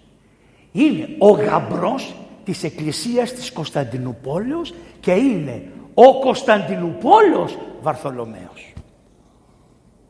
Δεν θα το πεις κυρά μου με το μικρό του το όνομα τον επίσκοπο μιας πόλεως. Θα το πεις με τη γυναίκα που έχει παντρευτεί εν τη εκκλησία και που είναι η αρχιεπισκοπή του. Διότι ο επίσκοπος νυμφεύεται την εκκλησία στην οποία τοποθετείται. Και έτσι μπορεί για μένα ο Μόσχας να μην τα λέει καλά, εγώ θα το λέω Άγιο Μόσχας. Ποτέ δεν θα το πω ο Κύριλλος. Ποτέ, ποτέ σας να μην το πείτε αυτό. Είναι ο, από αυτό που έγραψες στις λέω ο Βαρθολομαίος και μόνο όπως το λες έτσι δείχνεις τι σχέση έχεις με τον Χριστό. Καμία. Και είναι και ευκαιρία γιατί τα βλέπουν και τα ακούνε και μια είναι ευκαιρία, δεν θα σου πω το επώνυμο, να τα μάθεις κιόλας διαζώσεις να τα ακούς. Δεν είναι σωστό αυτό. Έτσι λοιπόν Ποιος έδωσε τα λεφτά, οι Βούλγαροι. Οι Βούλγαροι, οι Ορθόδοξοι Χριστιανοί Βούλγαροι που δεν ήταν ακόμα στην επίρρεια της Ρωσίας διότι όταν οι Βούλγαροι μπλέξανε με τη Ρωσία κάνανε την εξαρχία στη Βουλγαρία και κάνανε το κομιτατζίδικο και σκοτώσανε άπειρους δασκάλους Έλληνες και Χριστιανούς διότι πηγαίνανε με το Οικουμενικό Πατριαρχείο και όχι με την εξαρχία που την ήθελε η Μόσχα ώστε να κατεβεί ο Μόσκοβος διαμέσου της Μακεδονίας στο Αιγαίο. Αυτή είναι η αλήθεια. Έτσι, να είστε έξυπνοι άνθρωποι. Ποτέ δεν μας βοηθήσανε. Ποτέ. Ποτέ. Δεν υπάρχει στην ιστορία ένα κείμενο ότι να μας βοηθήσουν. Και σας πω και κάτι το χειρότερο. Όταν την πατρίδα του Αγίου Γρηγορίου του Παλαμά, ποια είναι η πατρίδα ενός καλογέρου; Το μοναστήρι του. Ποιο ήταν το μοναστήρι του Αγίου; Νομίζω πήγε στο Βατοπέδι και μετά του δώσανε και ένα μοναστήρι που λέγεται Εσφυγμένου. Το κάμανε ηγούμενο στον Εσφυγμένο και πήγε και στη Λάβρα. Η πατρίδα λοιπόν των μοναχών, όταν τους ρωτάνε τους μοναχούς στο Αγιονός που πηγαίνουν παλιά εμείς, από πού είσαι, και έλεγε από εδώ. Το κοβε. Ε, πάτε, ποια είναι η πατρίδα σας, λέγαμε εμείς. Και μας έλεγε τα Αγιονόρος. Οι παλαιοί γεροντάδες. Δεν λέγανε, το Αγιονόρος είναι η πατρίδα μου. Δεν έλεγε ότι είμαι από εδώ ή από εκεί. Τα Αγιονόρο. Κάτι γέρι, Μα και καλά κάνανε γιατί ήσαν 60 χρόνια στο Άγιον Όρος και 15 χρόνια ήταν στην πατρίδα τους. Αυτοί αφήσανε και πήγανε στο Άγιον Όρος. Λοιπόν, οπότε, τώρα συγγνώμη γιατί έφυγα από αυτό, ε, τι, τι λέγαμε, βοηθήστε με λίγο, δεν πειράζει, άστο, έφυγε. Και πάμε τώρα στο θέμα της προσευχής. Ε; Την πατρίδα, ναι, η πατρίδα του Αγίου Γρηγορίου είναι το Άγιον Όρος. Το Άγιον Όρος είναι η πατρίδα του Αγίου Γρηγορίου. Και όταν το Άγιον Όρος απεφάσισε να ενωθεί με την Ελλάδα, οι Ρώσοι βάλανε βέτο και είπανε όχι, δεν θα ενωθεί το 13 και το 14, δεν θα ενωθεί με την Ελλάδα. Μπα, μπα, ωραία ε, και αυτοί θα σε υποστηρίξουν ποτέ. Όχι, εμείς είμαστε υπέρ της αληθείας. Είμαστε υπέρ όλων. Όταν γίνεται πόλεμος, είμαστε με όλους. Σκοτώνονται όλοι. Δεν θέλουμε τον πόλεμο. Αλλά ξέρουμε και την αλήθεια ποια είναι. Ξέρουμε, το λέει και το στο γεύσιο ο καημένος. Ξέρουμε αυτή τη μανία που της αρχομανίας που έχει. Καλά κάνατε. Αλλά τα ξέρουμε. Και πάμε τώρα στην προσευχή. Λοιπόν, ο Άγιος Γρηγόριος ο Παλαμάς μας άφησε αυτή την προσευχή. Δεν μας την άφησε, την ξέραμε. Την ξέραμε την προσευχή αυτή. Ποιος μας την παρέδωσε; Ακούστε ο Άγιος Παύλος, ο Άγιος Πέτρος και ο Άγιος Ιωάννης ο Θεολόγος. Αυτό το Κύριε Ιησού Χριστέ ελέησόν με μας το παραδώσανε οι Άγιοι Απόστολοι. Θα πει κανείς, αν είναι δυνατόν, τόσο παλαιά είναι η προσευχή. Να μην σου πω ότι είναι και παλαιότερη και είναι από τον Δαβίδ, το βασιλέα που είπε το Κύριε ελέησον. Αλλά εγώ σου λέω από την ημέρα που ήρθε ο Χριστός στον κόσμο ότι αυτή την προσευχή την παρέδωσε ο, Χριστ, την παρέδωσε ο Χριστός στους Αποστόλους και οι Απόστολοι την παραδώσανε στην Εκκλησία. Πώς το ξέρουμε; Ο Παύλος, λέει ο Άγιος Γρηγόριος, ο Ιωάννης και ο Πέτρος. Από αυτούς παραλάβαμε εμείς μία κληρονομία πατροπαράδοτος η οποία είναι αποκάλυψη του Αγίου Πνεύματος. Γιατί ό,τι είπαν οι πνευματοφόροι Απόστολοι είναι οι λόγοι του Χριστού ότι και αυτός ο Υιός και ο Πατήρ και το Πνεύμα το Άγιον όποιος λέει αυτή την προσευχή θα έρθουν να κατοικήσουν μέσα στην καρδιά του. Εφόσον όμως οι χριστιανοί εκτός από την προσευχή φυλάτουν και τις εντολές του Θεού. Ο Παύλος λοιπόν ανέβηκε μέχρι του τρίτου ουρανού. Τι άκουσε, άρρητα ρήματα και λέγει ότι το να πεις στον Ιησού Κύριο δεν μπορείς να το πεις ημί εν πνεύματι Αγίο. Άρα όταν λες Κύριε Ιησού, Κύριε Ιησού, το λες εν πνεύματι Αγίο.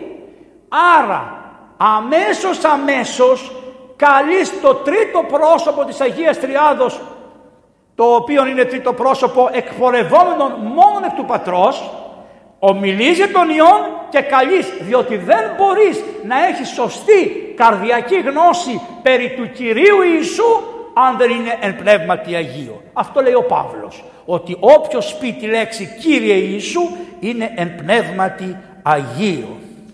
Το παίρνει αυτό μετά αμέσως ο Άγιος Ιωάννης ο Θεολόγος και λέει, παίρνει το τέλος του Παύλου και το κάνει αρχή και λέει «Παν πνεύμα, ομολογεί Ιησούν Χριστόν εν σαρκία λιθότα εκ του Θεού εστί». Δηλαδή, το Κύριε είναι Θεός. Το Ιησού είναι σάρκα, είναι άνθρωπος. Αν πεις Ιησούς, κάτι δυτικοί προτεστάντες και ακόμα και οι οχβάδες λένε ο Ιησούς. Και κάτι θεούς λένε ο γλυκής Ιησούς. Δεν είναι γλυκής ο Ιησούς κύριε. Είναι γλυκύτατος ο Ιησούς αλλά όχι όπως το λες εσύ.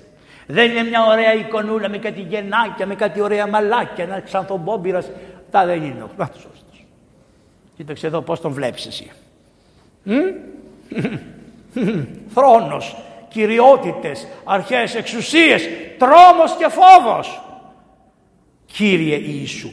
Υπήρξαν μερικοί άνθρωποι οι οποίοι λέγανε ότι ο Χριστός δεν έγινε τέλειος άνθρωπος αλλά η Θεία Φύση απορρόφησε την ανθρώπινη φύση. Γι' αυτό λέει εδώ πέρα όποιος δεν ομολογεί τον Χριστόν εν σαρκή ελληνιθότα εκ του Θεού ούκεστη. Αν δεν τον ομολογήσεις Ιησού γι' αυτό και όταν παρουσιάστηκε ο άγγελος στη Θεοτόκοτε της είπε θα γεννήσεις λοιπά και θα το ονομάσεις το παιδί πώς της είπε.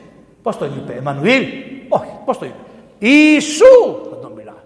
Σωτήρα είναι το παιδικό του βαπτιστικό του όνομα σαν ανθρώπου. Αλλά είναι και αληθινό γιατί ο Ιησούς σημαίνει σωτήρ. Είναι ο σωτήρας μας ο Χριστός. Κύριε Ιησού. Έτσι λοιπόν ομολογούμε πρώτον ότι είναι Θεός, Γιαχβέ με το Κύριε, ομολογούμε ότι είναι ένα Αγίο Πνεύμα την η ομολογία μας αυτή, μετά λέμε τη λέξη Ιησούν, Ιησούν και μετά πάμε στον Πέτρα. Ο Πέτρος, μάγκας, ο Απόστολος, ο, με κάτι γένεια εδώ πέρα στην Τζιλά, Ξανθο, ήτανε ξανθο, πώς το λένε αυτό, πυρός. Πώς είναι αυτά κάτι παιδάκια που είναι κόκκινο μάλιδες, κάτι αυτά. Έτσι ήτανε και λοιπά, αυτό. Φορούσε όλο κοντό χιτόνα εδώ πέρα, α, γιατί κουβάλαγε ψάρια και τα λοιπά. Ο Ιωάννης ήταν τελικανής. Λέει μια, Χριστά, μια μέρα ο Χριστός. Ρε Απόστολη λέει, τι να με λέγουσιν ο κόσμος είναι; Λέει, τι λέει ο κόσμος ότι είμαι εγώ; Λένε τώρα οι Απόστολοι. Κύριε, άλλοι λένε ότι είσαι προφήτης. Άλλοι λένε ότι είσαι ο προφήτης. Ακούστε, άλλο προφήτης και άλλο ο προφήτης.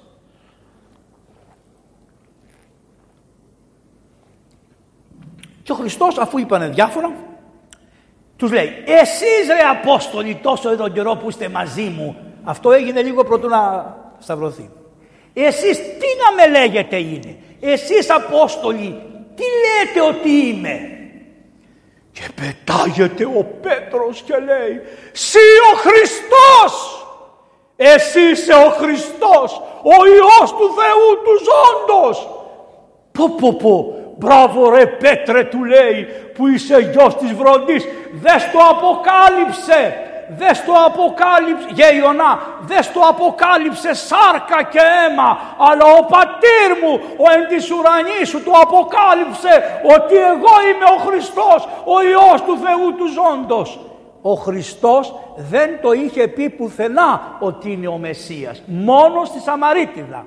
Θυμάσαι Σαμαρίτιδα που πήγε εκεί και του λέει ε, ε, εσύ είσαι ο Χριστός ή έτερον προσδοκόμεν; Έχουμε, προσδοκούμε κάποιον άλλον και τι είπε. Εγώ είμαι ο Μεσσίας ο λαλών μετά σου. Είμαι εγώ που μιλάω με σένα. Εγώ το είπε σε μια γυναίκα πόρνη και το είπε και σε, μια, και σε έναν Απόστολο τον Πέτρο. Το παίρνει λοιπόν ο τέλος Κύριε Ιησού, Κύριε είναι του Παύλου, Ιησού είναι του... Ε, ε, ε κύριε είναι του, είναι του Παύλου, Ιησού συγγνώμη, Κύριε είναι του Ιωάννη, Ιησού είναι του Παύλου και Χριστός, Χριστός είναι του Πέτρου. Οι τρεις Απόστολοι λοιπόν μας αφήσανε αυτή την παράδοση. Κύριε Ιησού Χριστέ. Επήρε το τέλος ο Πέτρος του Ιωάννου και το έκαμε αρχή. Ήγουν Χριστός. Και τότε λέει, απεκάλυψε, είπε, απεκάλυψε ο Θεός και πατήρ από τον ουρανό. Έτσι λέει. Αυτά είναι από τον Γρηγόρη τον Παλαμά και ερμηνεύει γιατί αυτή η ευχή είναι τέτοιου είδους. Αυτή η προσευχή είναι συμπυκνωτική. Θέλεις να πεις το Ευαγγέλιο όλο, πες Κύριε Ιησού Χριστέ, λέει με. Αυτό είναι το Ευαγγέλιο όλο. Τι σημαίνει; Ενώ ήσουν Θεός, όν, κατέβηκες και σαρκώθηκες μέσα στην κοιλιά αυτήν και έγινες Ιησούς αλλά έγινες τέλειος Θεός και τέλειος άνθρωπος και έχρισες την ανθρώπινη φύση και είσαι Χριστός. Προσέξτε. Άμα τον πεις Κύριο δεν φτάνει τώρα. Προτού να σαρκωθεί μπορούσες να το λες Κύριο, Γιαχβέ. Αλλά όταν σαρκώθηκε πήρε και το Ιησούς και έγινε μια νέα υπόσταση και είναι Κύριος Ιησούς. Αλλά εάν πεις Χριστός φτάνει γιατί εννοείς και το Κύριε και το Ιησού. Γι' αυτό δεν θα δεχόσαστε κανένα να το λέει Ιησού. Θα λέτε, πες τη λέξη Χριστός. Χριστός είναι αυτό. Εάν δεν θες να πεις το Κύριε, εάν δεν θες να πεις το Ιησού, το Χριστός είναι αυτό που λέει το Κύριε Ιησού Χριστέ. Και με αυτό είναι ο τρόπος της προσευχής. Το Κύριε Ιησού Χριστέ. Αυτό είναι σαν ένας κύκλος λένε οι πατέρες, διότι είναι το Κύριε, μετά είναι το Ιησού, μετά είναι το Χριστέ, Ιε του Θεού και ξαναγυρίζει Ιε του Θεού Κύριε Ιησού Χριστέ, Χριστέ Ιε του Θεού Κύριε Ιησού. Καταλάβατε, είναι ένας κύκλος που όπου και να τον αρχίσεις και όπου να τον τελειώσεις, λες την αλήθεια λένε οι Άγιοι Πατέρες. Γι' αυτό λένε ότι αυτή η προσευχή είναι κυκλική, αλλά μην το συνεχίσουμε εμείς. Αυτά είναι πιο βαριά και δεν χρειάζονται. Πάμε τώρα. Ο τρόπος με τον οποίο ε, εφανερώθηκε αυτή η προσευχή δείχνει και τη σειρά. Ότι είναι αυτοί που λέγανε ότι ο Χριστός είναι μονάχα άνθρωπος, γι' αυτό βάζουμε και τον Κύριο. Ανατρέπει την αίρεση εκείνων που λένε ότι ήταν κατά φαντασία άνθρωπος, γι' αυτό βάζουμε το, το, το, το, το Ιησούς. Μετά, Χριστέ φανερώνει και τας δύο φύσεις, και την θεία και την ανθρώπινη, πως και οι δύο είναι ένα πρόσωπο και μία υπόσταση. Και ανατρέπει την αίρεση εκείνων που έλεγαν πως ο Χριστός έχει δύο υποστάσεις χωρισμένες. Δηλαδή η ανθρώπινη φύση και η άλλη φύση είναι δύο υποστάσεις χωρισμένες. Όχι, είναι μία υπόσταση χωρίς να γίνει ανακάτεμα, χωρίς να γίνει σύγχυση, χωρίς να ανακατωθεί και αυτά. Λέγοντας δηλαδή την προσευχή Κύριε Ιησού Χριστέ, έχεις πει όλη τη θεολογία της Εκκλησίας. Υπάρχει κι άλλη μια προσευχή όμως. Ε. Θεοτό και παθαίνε, χαίρε και χαριτωμένη Μαρία. Πέντε λόγια είναι και αυτά. Είναι το ίδιο. Τι λες; Θεοτόκε. Άρα λες καθαρά ότι εγέννησε Θεόν και άνθρωπον. Τέλειον Θεόν και τέλειον άνθρωπον. Εάν δεν την πεις Θεοτόκο αλλά την πεις Μαρία ή Πάρθενο ό,τι θέλεις πες αν δεν πεις τη λέξη Θεοτόκος δεν είσαι Ορθόδοξος Χριστιανός. Πάει και τελείωσε. Και αν δεν είσαι Ορθόδοξος Χριστιανός δεν μπορείς να προσευχηθείς σωστά. Και αν δεν προσευχηθείς σωστά δεν μπορείς να δεις το άχτιστο φως. Και αν δεν προσευχηθείς σωστά και δεν δεις το άχτιστο φως δεν μπορεί να έχεις παρηγορία ούτε στο θάνατό σου ούτε στον παράδεισό σου. Είναι απλά. Θεοτό και Παρθένε λες αμέσως ότι είναι Παρθένος. Και πώς το δείχνεις στις εικόνες ότι είναι Παρθένος, ορίστε. Να το, ένα αστέρι, δύο αστέρια, τρία αστέρια. Παρθένος κατά τον, πριν τον τόκο, κατά τον τόκο και μετά τον τόκο. Γι' αυτό έχει τα τρία αστέρια εκεί. Τα τρία αστέρια συμβολίζουν ότι είναι αϊπάρθενος. Θεοτό και Παρθένε. Χαίρε και χαριτωμένη Μαρία. Της λες τον αγγελικό ασπασμό που της είπε ο άγγελος που θα ακούσετε μεθαύριο στους χαιρετισμού. Άρα δύο τρόποι είναι για την προσευχή. Το ένα είναι το Κύριε Ιησού Χριστέ ελέησόν με και το άλλο είναι το Θεοτό και παθαίνε χαίρε και χαριτωμένη Μαρία. Ήταν ένας καλόγερος ο οποίος δεν ήξερε τίποτα και ο καημένος το μόνο δεν του μπορούσε να μάθει τίποτα. Ούτε το Κύριε Ιησού Χριστέ ελέησόν με, τίποτα, τίποτα. Το μόνο που έλεγε χαίρε Μαρία. Του λέγανε βρε πες Θεοτό και παθαίνε χαίρε και χαριτωμένη Μαρία. Είναι πολλά. Δεν μπορώ να τα θυμάμαι. Και το λέγανε χαίρε Μαρία. Αυτός όπου καθόταν λέει χαίρε Μαρία, χαίρε Μαρία. Εννοούσε όμως Θεοτό και παθαίνε. Του λέ... Και οι, οι καλόγεροι που αφορμή θέλουν να σου βγάλουν παρατσούκλι, Δεν λέγανε πες τον Σοφρόνιο, λέγανε πες το χαίρε Μαρία. Δηλαδή τον φωνάζανε χαίρε Μαρία, γιατί σε όλη τη ζωή έλεγε το χαίρε Μαρία. Πέθανε ο καλόγερος, τον φάψανε. Οι καλογέροι νομίζανε ότι πέθανε ένας καλόγερο, απλούτσικος. Ωραία. Δεν είχαν καταλάβει τι θησαυρό είχε αποκτήσει από αυτήν. Και βγαίνει ένας κρίνος πάνω από το τάφο του και πάνω του κρίνου τα φύλλα γράφει «Χαίρε Μαρία». Πάνε στο γέροντα και του λένε να δεις λέει βγήκε ένας κρίνος και γράφει «Χαίρε Μαρία». Λέει μπα ρε τι ήταν αυτός ρε τι είχαμε εδώ πέρα στο μοναστήρι. Πω πω για σκάψτε και σκάψανε και βρήκανε ότι η ρίζα του κρίνου έβγαινε από την καρδιά του. Είχε καρδιακή προσευχή και ο Θεός το απέδειξε και με αυτό το πράγμα το απλό, το σωματικό, ότι μέχρι και τα λουλούδια συντηρόντουσαν από αυτόν και έγραφαν τη λέξη αυτή την ωραία για τη Θεοτόκο «Χαίρε Θεοτό και Παρθένε, χαίρε και χαριτωμένη Μαρία». Είπαμε λοιπόν ότι δι' αυτής της προσευχής διασώζονται τα πάντα. Αυτό το γλυκύτατο όνομα του Ιησού είναι μία ολόκληρος προσευχή. Ακόμα και αν δεν μπορείς να πεις το Πάτερ ημών που είναι μια κυριακή προσευχή, δηλαδή στην παρέδωσε ο Χριστός ο ίδιος, αυτό είναι πολύ απλό. Σας είπα αμέσως τη θεολογία που έχει το Κύριε Ιησού Χριστέ. Όμως, μία φορά πήγανε στον πατέρα ε, Ευμένιο και του λένε πώς προσεύχεσαι, να λέει προσευχόμουν να λέει και έλεγα Θεέ μου θα μου σώσεις τους μουσουλμάνους. Ε, λέει, θα τους σώσω. Καλά, λέει, Θεέ μου, θα μου σώσεις τους παπικούς. Μ, του λέει. Θα μου σώσεις, θα μου σώσεις. Και πετάγεται και του λέει και μια μέρα πήρε θάρρος και λέει, θα σώσεις και τον διάβολο. Και του κάνει, όχι. Γιατί καλέ, του λέει, Θεός αγάπης είσαι. Λέει να σου πω, για ψάλε μου το Άγιος ο Θεός και αρχίζει ο πατρευέλιος, Άγιος ο Θεός, Άγιος, Άγιος αθάνατος, ελέησον ημάς. Ε, του λέει. Ο διάβολος λέει, Άγιος ο Θεός, Άγιος ισχυρός, Άγιος αθάνατος και το ελέησον δεν το λέει ποτέ.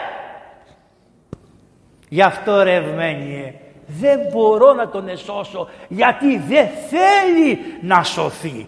Δεν μπορώ να τον πιέσω θέλει να είναι αντικείμενος. Εάν πει ελέησον ημάς, εμένα και τα διαβολοπαιδιά μου, θα τον ελεήσω, αλλά δεν το λέει. Γι' αυτό η Εκκλησία τι κάνει; Σου λέει, ναι, πιστεύεις, Κύριε Ιησού Χριστέ, Ιε του Θεού, μέχρι εκεί καλά, αλλά τώρα πρέπει να πας στο Χριστό όπως πήγανε σηκωτό οι τέσσερις Άρα πρέπει να εξομολογηθείς. Για να εξομολογηθείς πρέπει να καταλάβεις ότι είσαι αμαρτωλός. Και αν είσαι αμαρτωλός λες μη στη τίμου Κύριε. Ο Θεός ηλά στη τίμη το αμαρτωλό. Πήρε την προσευχή πήρε την προσευχή από τον τελώνη, την τσοκάρει δίπλα στο Κύριε Ιησού Χριστέ, Κύριε Ιησού Χριστέ και βάζει το ελέησόν με, το ελέησόν με και γίνονται πέντε. Πέντε λύθη που έριξε ο Δαβίδ. Κύριε Ιησού Χριστέ, ελέησόν με τον αμαρτώ. Ελέησόν με. Ελέησόν. Φτάνει. Φτάνει. Δεν φτάνει. Δεν φτάνει. Γιατί παρακαλάς να σωθείς εσύ. Δεν σου φτάνει. Δεν του αρέσει και πολύ. Γι' αυτό άλλοι πατέρες λέει βάλανε ελέησον εμάς τους αμαρτωλούς. Προσθέσανε αυτό άλλοι Άγιοι. Ελέησέ μας όλους τους αμαρτωλούς. Παρουσιάζεται ένας άγγελος σε έναν Άγιο που έλεγε ελέησον ημάς τους αμαρτωλούς και του λέει για πήγαινε του λέει για πήγαινε του λέει στην Αλεξάνδρεια να βρεις έναν ένα τσαγκάρι και να τον ερωτήσεις τι λέει αυτός; Αντώνιος ο Μέγας και πήγε, δεν πιστεύω με τις φωνές μου να γεννήσεις εδώ πέρα εσύ. Κανόνες τι μπορείς. Ποιο μήνα είσαι; Στον 8ο είσαι; Ε, Παναγία μου δέσποινα, ταράζεται το μωρό, θα ακούει μέσα τα τσιριχτά του Πατρός Ευαγγέλου. Αλλά είναι ωραία γιατί λέμε για τον Χριστό και είναι ευλογή. Ακούει και αυτό, ακούει τη χάρη. Αυτά έχουν χάρη όλα.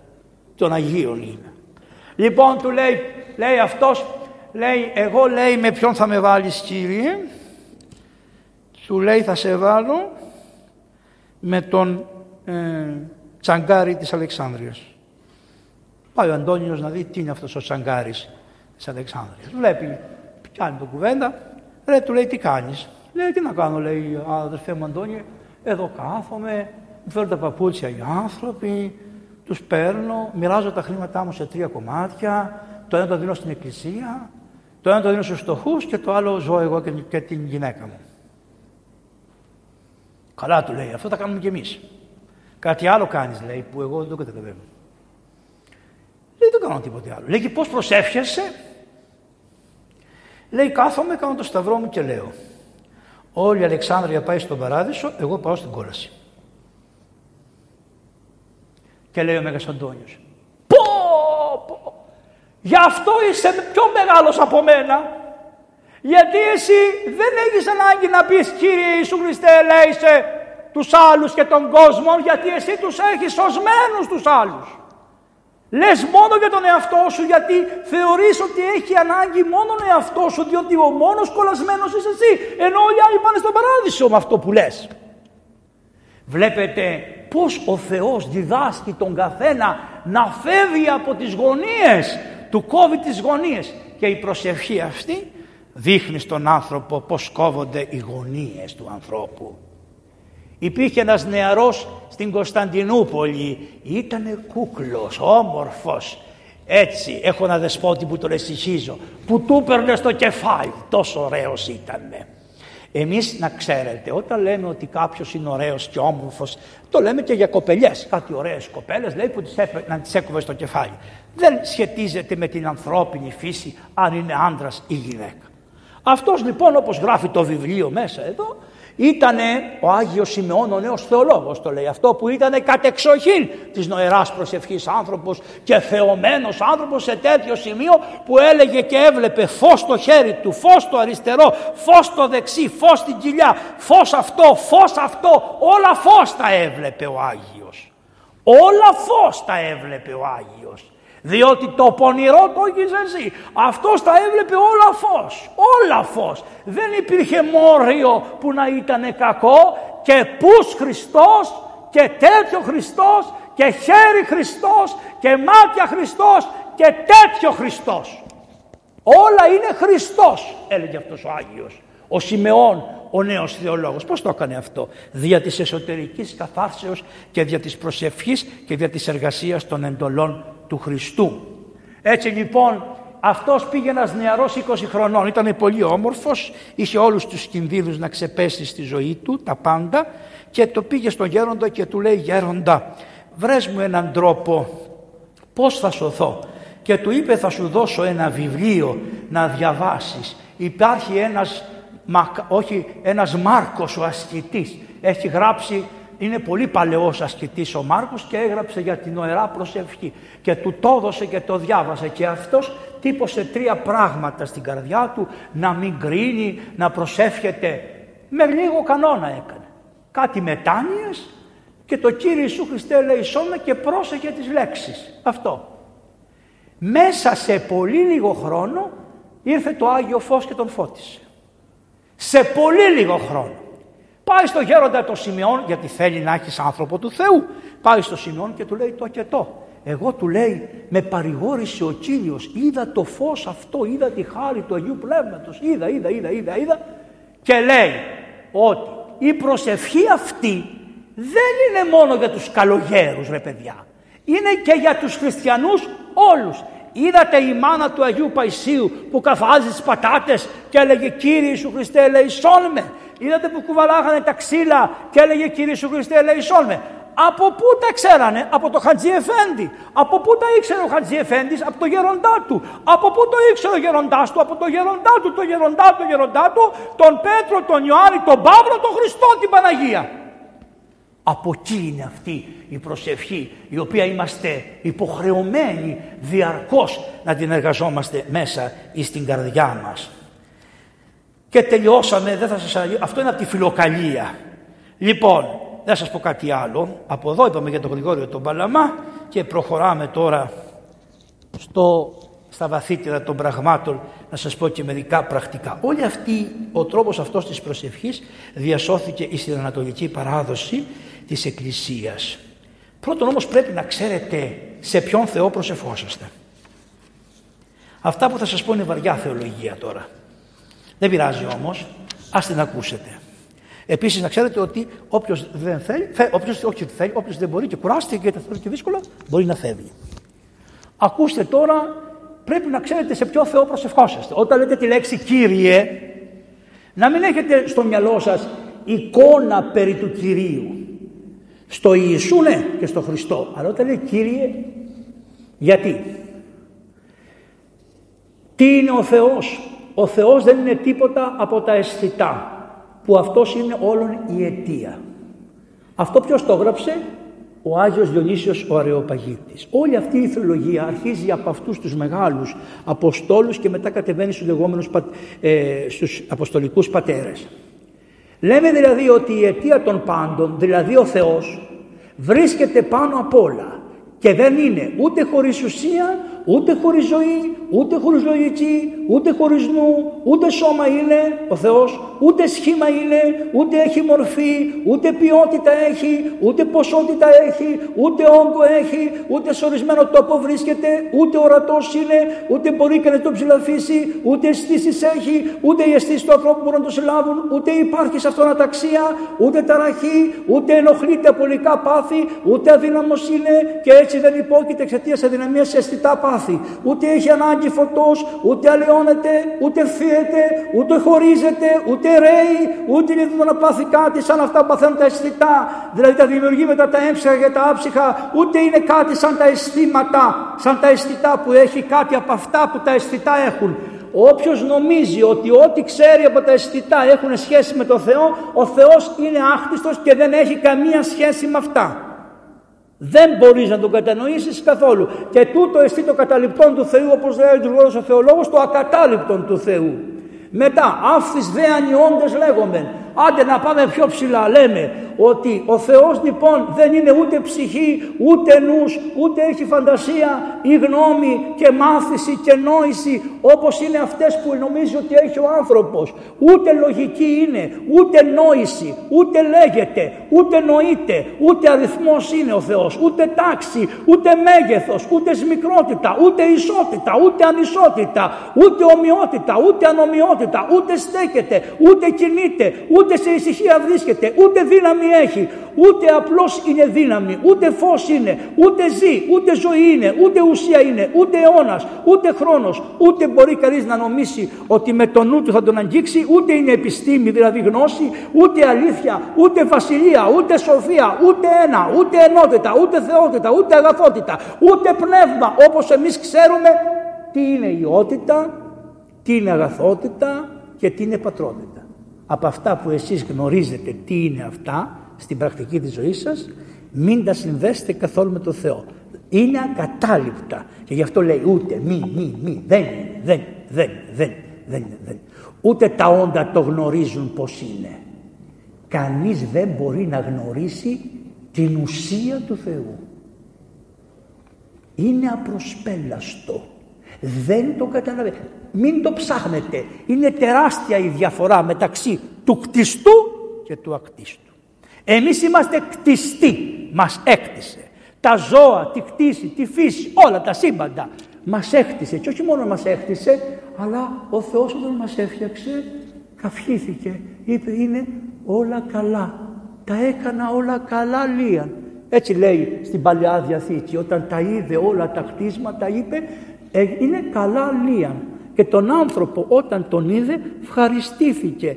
Και, την, και, την, ε, πώς και τους αγγέλους. Όταν το είδε ευχαριστήθηκε. Και όταν ο Ιώβ που πέρασε τόσα βάσανα και πήγε ο διάβολος όπως λέει ο Στογεύσκης δεν τον πείραξε και ο Θεός άφησε το διάβολο να πειράξει το Ιώβ, τον Ιώβ και Ναι, δεν πειράζει πάτερ. Και όταν άφησε τον διάβολο να πειράξει τον Ιώβ, τον πείραξε και μετά ο Ιώβ νίκησε και είπε «Ή το όνομα Κυρίου ευλογημένον από του νυν και έως του αιώνος». Ενώ του έχασε, έχασε τα παιδιά, έχασε, τη, έχασε τα παιδιά, τα αγόρια, τα κορίτσια, τους φίλους του, τις γκαμίλες, τα χρήματα, τα πάντα και μέχρι και το δέρμα του έχασε και παρόλο πάει η γυναίκα και του λέει «Βλαστήμα το Θεό και πέθανε» και λέει αυτός «Είναι δυνατόν το Θεό να βλασφημίσω που μου έδωσε τα καλά». Ε, μου έδωσε και επέτρεψε, επέτρεψε να πάθω και κακά. Και τι είπε αυτό που λέτε στη λειτουργία στο τέλος. Ή το όνομα Κυρίου ευλογημένων από του νυν και έως του αιώνος, το είπε ο Ιώβ αυτό. Αυτό είναι μια προσευχή που την παίρνει η Εκκλησία και λέει ότι αυτός ο τρόπος της ευχαριστίας είναι πολύ σημαντικός. Δεν θα ζητάς από το Θεό μόνο το ελέησόν με, αλλά το ελέησόν με θα έχει μέσα μία ευχαριστία γιατί συγχρόνως με το ελέησόν με έχεις δει βρε άθλια σε ποια κατάσταση βρίσκεσαι σε τι και το Κύριο τι Θεό Πατέρα έχεις και είσαι σίγουρος για το έλεος που θα απολαύσεις. Και πού το ξέρουμε, το κλείνουμε και αυτό διότι μπορείς να μιλάς ώρες, πού το ξέρουμε όταν πεθάνεις τι λέμε στην κηδεία; Μακαρία η οδός ή πορεύει σήμερον ότι η τιμάστηση τόπος αναπαύσεως. Δεν λέμε σου εύχομαι να είναι μακαρίος ο δρόμος που πηγαίνεις. Όχι. Λέει είναι η οδός μακαρία. Και ενώ για όλα αυτά που προηγούνται του αναποστόλων πώς τα λέμε αυτά, πρώτων Αποστόλων, τους στίχους, όλους αυτούς που τους ψέλνουμε, είναι κατευθείαν από το ψαλτήρι του Δαβίδ, κατευθείαν, αυτό το πήρε η Εκκλησία και το έφτιαξε μόνη της μετά την Ανάσταση του Χριστού και είπε θα λέτε «Μακαρία η οδός ή πορεύει σήμερον ότι η τιμάστηση τόπος αναπαύσεως». Σχεδόν είναι βεβαιότητα για τον χριστιανό ότι είναι μακαρία η οδός και ότι του έχει ετοιμαστεί τόπος αναπαύσεως. Μα τι λες παπά μου, εγώ μπορεί να είμαι αμαρτωλός, να είμαι αξιωμολόγητος, να είμαι ακοινώνητος. Πώς επειδή το λέει η Εκκλησία το βεβαιώνει. Μα εάν δεν είναι έτσι, το Άγιο Βάφτισμά σου, αφού πήρες το βάφτισμα, ακόμα και όταν πεθάνεις το βάπτισμα, το έχεις. Και η Εκκλησία λόγω του έτυχε το, βάπτισμά σου, στο ενεργοποιεί το βάπτισμα στο θυσιαστήριο την ώρα που προσεύχεται για τους κεκοιμημένου και βγάζει μερίδες. Και ό,τι αμαρτίες έχεις, προσπαθεί η Εκκλησία να τις χώσει μέσα στο δισκοπότηρο και φωνάζει την ώρα που τα χώνει μέσα στο δισκοπότηρο τα ψυχία που είναι οι βαπτισμένοι χριστιανοί. Και τι λέει η Εκκλησία, Απόπληνον Κύριε τα αμαρτήματα των εντάφθα μνημονευθέντων δούλων σου. Δηλαδή λέει ψέματα. Δεν λέει ψέματα. Λέει την αλήθεια.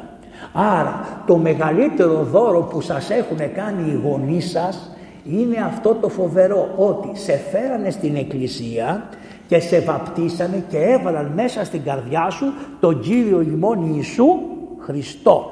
Και ο Χριστός είναι στην καρδιά σου και το, ο διάβολος πολεμάει την καρδιά απ' έξω και απ' έξω πολεμάει το διάβολο το Άγιο Πνεύμα και είναι ο Χριστός στο κέντρο. Το, ο διάβολος από εδώ απ' έξω το Άγιο Πνεύμα και ο διάβολος είναι συγκεντρημένος, έλειωσε, εξαφανίστηκε. Γι' αυτό το μεγαλύτερο δώρο που μπορείς να κάνεις σε ένα παιδί είναι να κάνεις να το βαπτίσεις. Γι' αυτό και όταν πεθαίνετε και πάτε να σας λύσουν τα χέρια, σας δίνουν τα χέρια οι πεθαμεναντζίδες τώρα, σε όλο τον κόσμο τους δίνουν τα χέρια. Η Παλαιά Εκκλησία έλεγε βάπτισε αυτός κανέναν. Ναι. Και έλεγαν οι συγγενείς ναι βάπτισε. Ωραία λύσου τα χέρια και τα πόδια. Δεν βάπτισε κανέναν ναι. Μακαρία η οδός υπορεύει σήμερον με τα δυσκολία θα πας. Δεμένα τα ποδάρια σου και τα χέρια σου, δεν στο λύνω, γιατί όσο καιρό έζησες δεν σκέφτηκες ποτέ αυτή την πίστη, την ορθόδοξη που έχεις, να τη δώσεις και σε έναν άλλον. Άρα αδίκησες τον εαυτό σου και αδίκησες και έναν άλλον άνθρωπο.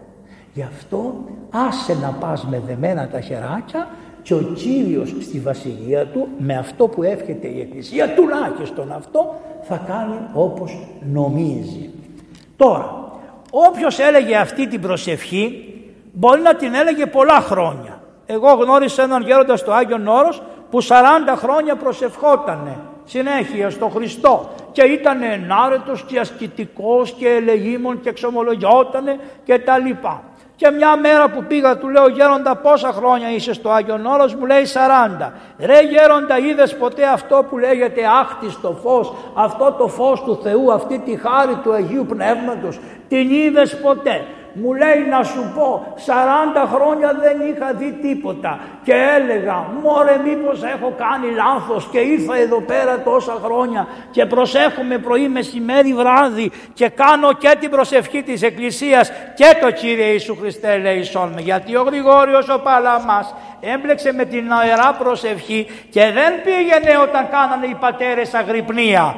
Καθότανε και έκανε στο κελί του το Κύριε Ιησού Χριστέ λέει με. Και την ώρα που προσευχότανε παρουσιάζεται ένας άγγελος και του λέει φτάνει, φτάνει, θα πηγαίνεις και στην εκκλησία να συμμετάσχεις με τους αδελφούς της ακολουθίες. Πρώτον διότι εσύ ταπεινώνεσαι και δεύτερον διότι οι αδελφοί χαίρονται που έρχεσαι εσύ ο γλυκύτατος Γρηγόριος, ο Παλαμάς και κάνεις γρυπνία μαζί τους και δεν χρειάζεται να κάνεις συνεχώς προσευχή μέσα στο κελί σου αλλά πρέπει να συμμετέχεις στις προσευχές της Εκκλησίας και κάθε Κυριακή να συλλειτουργείς και να κοινωνάς των αχράντων μυστηρίων. Και υπάρχει στην Εκκλησία μια ισορροπία ανάμεσα τη εσωτερικής προσευχής που είναι το Κύριε Ιησού Χριστέ Λεϊζόνμε και της ομαδικής προσευχής που γίνεται στην Εκκλησία και της θείας λειτουργίας και της θείας κοινωνίας. Αλλιώς μην το νομίζεις ότι επειδή εσύ προσεύχεσαι, είναι μερικοί λέει προσευχόμαι, προσεύχομαι συνεχώς το Χριστό με το Κύριο Ιησού Χριστέ Λεϊζόνμε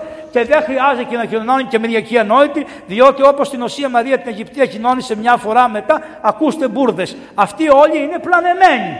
Αυτοί είναι πλάνοι. Μου λέει λοιπόν ο γέροντας αυτός 40 χρόνια και μια μέρα ξάπλωσα μου λέει και ήρθε αυτό που λέγεται φως και κάθισε στην καρδιά μου. Θα σας πω μετά τι έπαθε. Θα σας το διαβάσω. Λοιπόν, και μετά από μια εβδομάδα συνήρθα και λέω Θεέ μου αν για 40 χρόνια ασκήτευα για να νιώσω αυτό, αξίζει να ξανακάνω άλλα 40 χρόνια άσκηση για να το ξανανιώσω.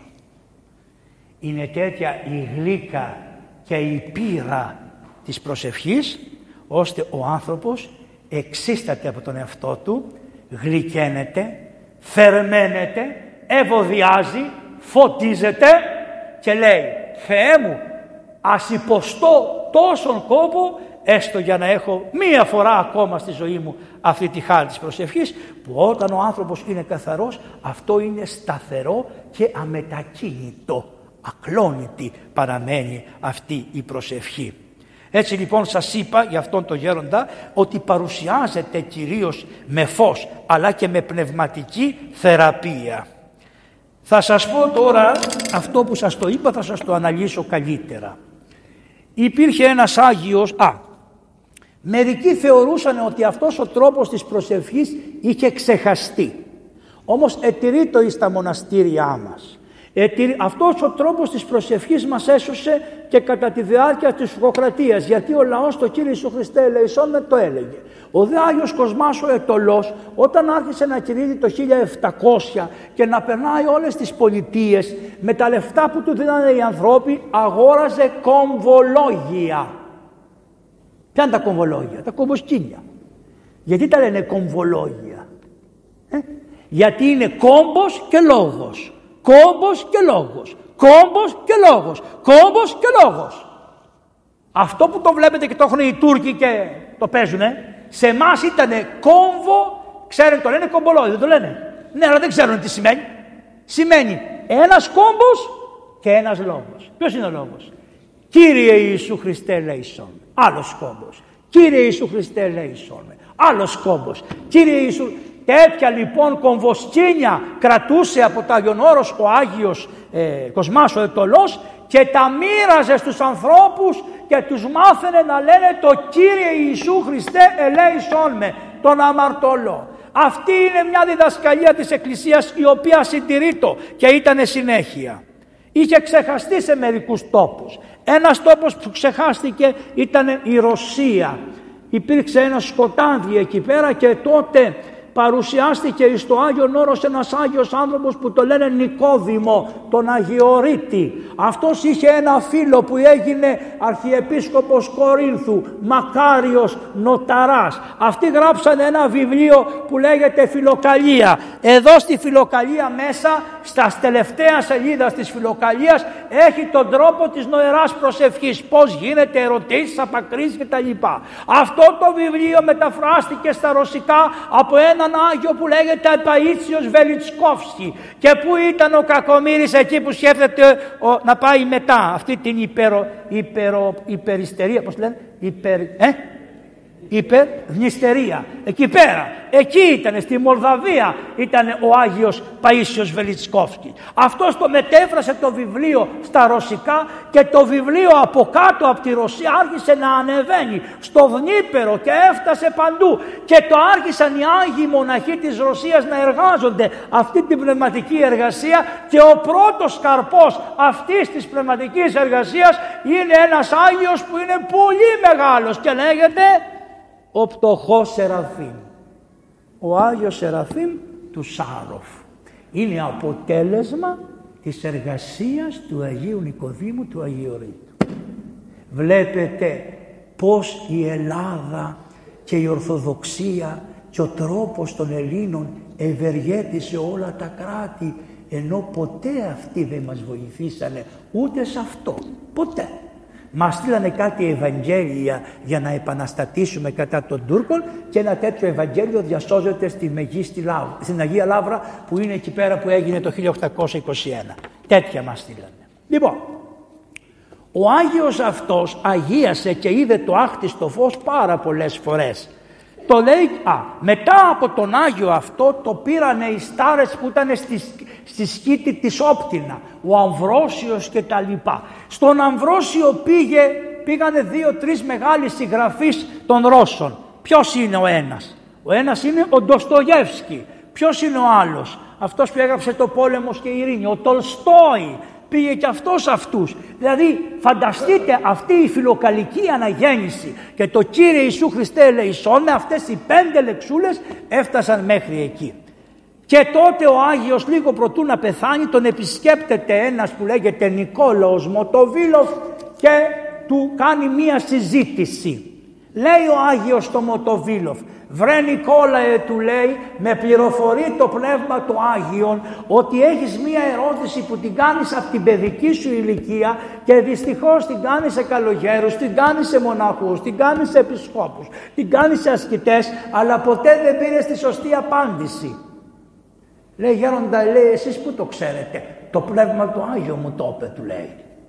Τι σας είπε λοιπόν; Και λέει ότι Όλη σου η ερώτηση είναι ποιος είναι ο σκοπός της χριστιανικής ζωής; Αυτό είναι το ερώτημά σας αδελφοί μου. Ποιος είναι ο σκοπός της χριστιανικής ζωής; Να γίνετε καλοί άνθρωποι, να πληρώνετε τους φόρους στο ελληνικό κράτος, να είσαστε, κάνετε καλές πράξεις, να μην απατήσετε τον άντρα σας. Ποιος είναι ο σκοπός; Αυτά είναι, αυτά είναι τρόπος εργασίας της πνευματικής ζωής. Δεν είναι ο σκοπός σας αυτός.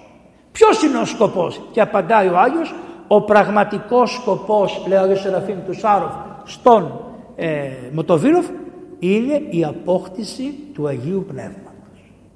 Πω, πω, πω. Αλλά εμείς νομίζουμε ότι είναι και ο Άγιος βάζει τις σωστές θέσεις. Πρέπει να γνωρίζετε αγαπητέ ότι μπορεί να κάνετε πολύ καλές πράξεις στη ζωή σας. Αλλά εάν οι καλές πράξεις αυτές δεν έχουν γίνει για τον Χριστό δεν έχουν καμία αξία. Ίσως μπορούν να σας βοηθήσουν οι καλές πράξεις που κάνετε όπως τον Κορνήλιο τον βοηθήσανε οι καλές πράξεις να πάει σαν προσευχή στο Θεό και να τους στείλει μετά τον Απόστολο Πέτρο για να τον βαπτίσει και όποια καλή πράξη την έκανε έτσι μετά να την κάνει για τον Χριστό αλλά πάντως οι καλές πράξεις πρέπει να γίνονται στο όνομα του Χριστού και επ' ευκαιρίας βάλτε μου λίγο νερό να πιω. Τι λέει μέσα το Ευαγγέλιο; Όποιος λέει σας ζητήσει ένα ποτήρι νερό και το δώσετε θα πάτε στον παράδεισο. Δεν το λέει έτσι. Όποιος δώσει ένα ποτήρι νερό στο εμόν όνομα, στο όνομα του Χριστού, αν δεν το δώσεις στο όνομα του Χριστού, αλλά το δώσεις στο όνομα του Μητσοτάκη που θα φτιάξει μια κλινική που βούλιαξε εκεί, που βούλιαξε, στην, πώς τη λένε τη χώρα αυτή, στην Ουκρανία. Φτιάξε μωρέ τη γυναικολογική κλινική του Νικαίας και στην Ουκρανία. Φτιάξτε αυτά που έχουμε εμείς εδώ, τα ράντζα και τα ξεράντζα. Καλό είναι και αυτό το έργο, δεν πειράζει. Αλλά μην μας το λες, φτιάξει και τα δικά μας, φτιάξει και τα άλλα. Που τρέχεις πρώτος, σαν τα παιδάκια που λένε «Κυρία, κυρία, εγώ το ξέρω». «Κυρία, κυρία, εγώ το ξέρω». «Κυρία, κυρία, εγώ το ξέρω». Κάτσε ρε χριστιανέ μου, υπάρχουν κι άλλα κράτη. Τι τρέχεις πρώτος, πρώτος εσύ, σε έχουν βάλει. Κάτσε, κάτσε λίγο πιο πίσω να δούμε τι θα γίνει. Κυρία, κυρία, εγώ, εγώ, εγώ, κυρία, κυρία, κυρία, κυρία, κυρία. Βγάζει το μάτι του αλλού.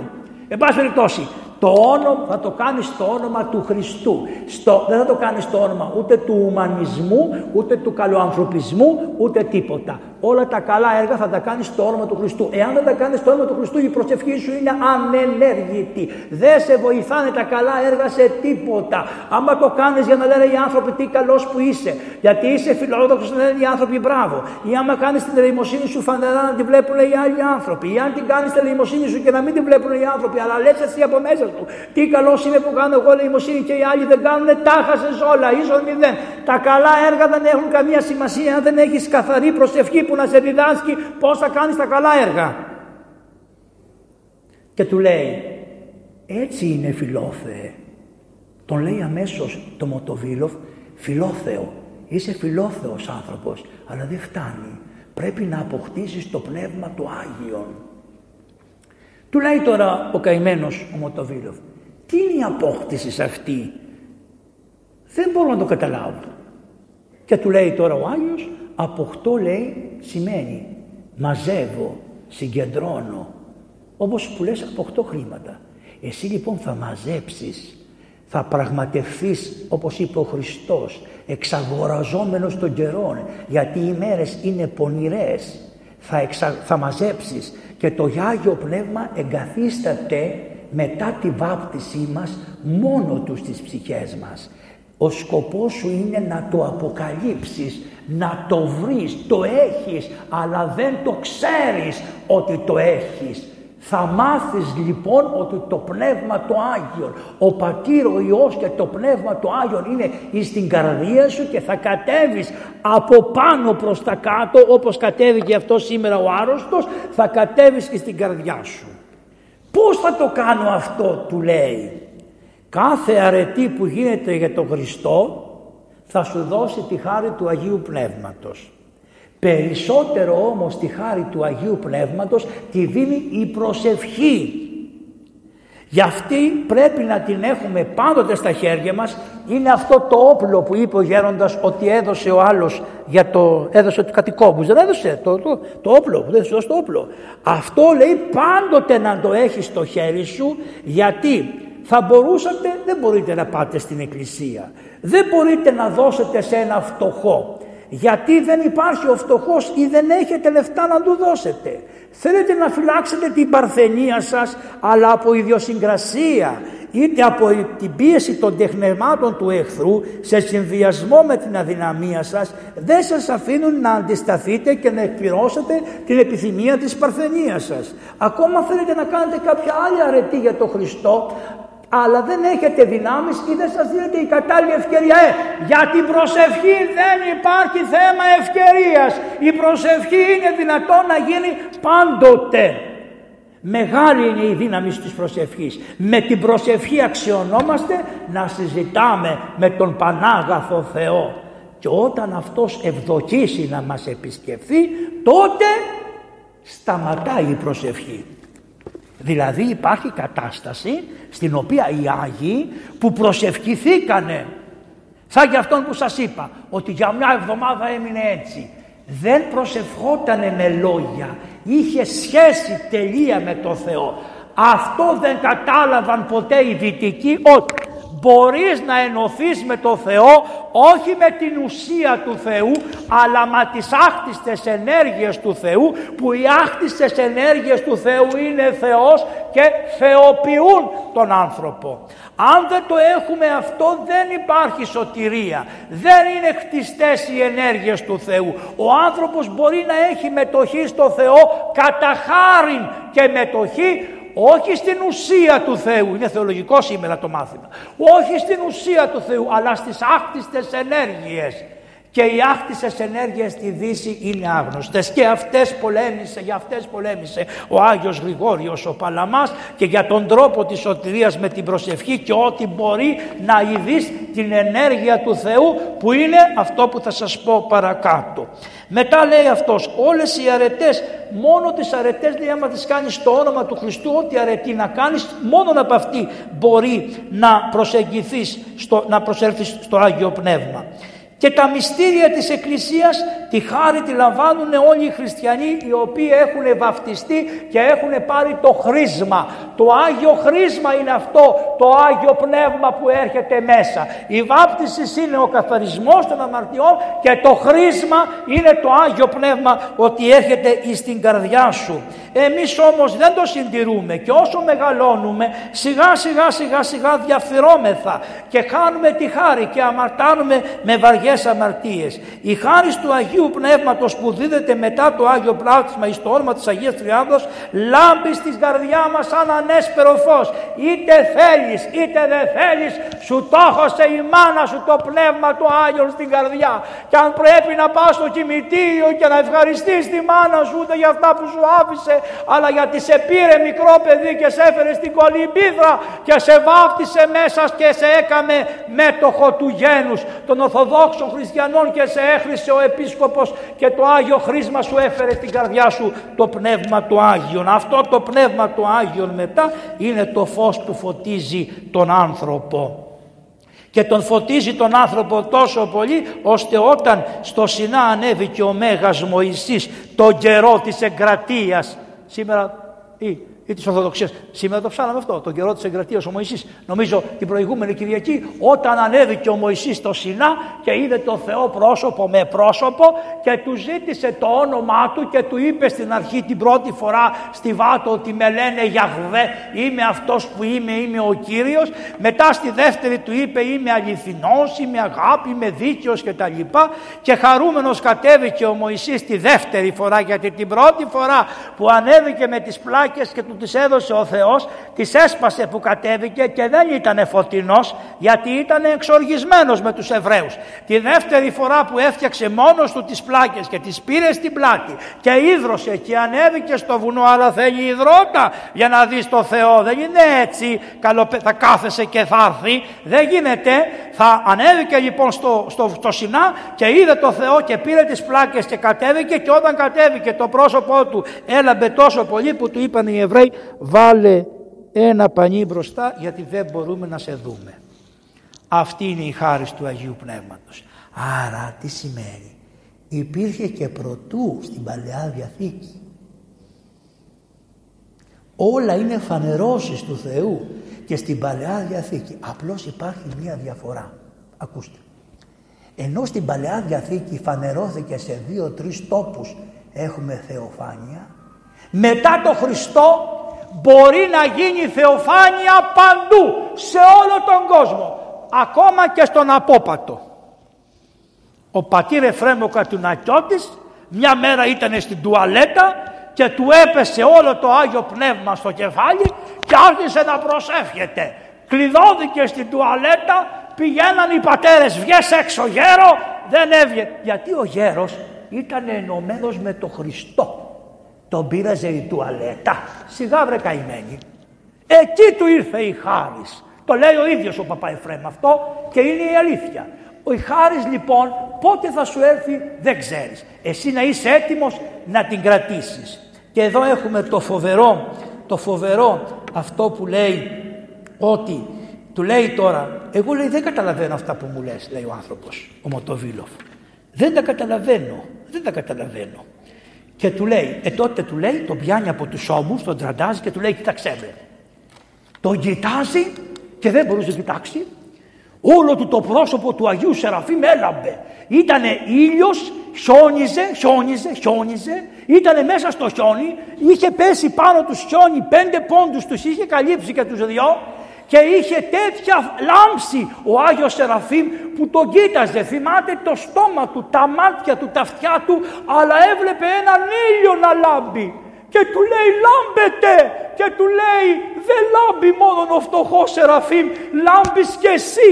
Δεν μπορείς να δεις τον εαυτό σου αλλά εγώ σε βλέπω γιατί του λέει φιλόφε Είπα στο Θεό χωρίς καν να σταυροκοπηθώ.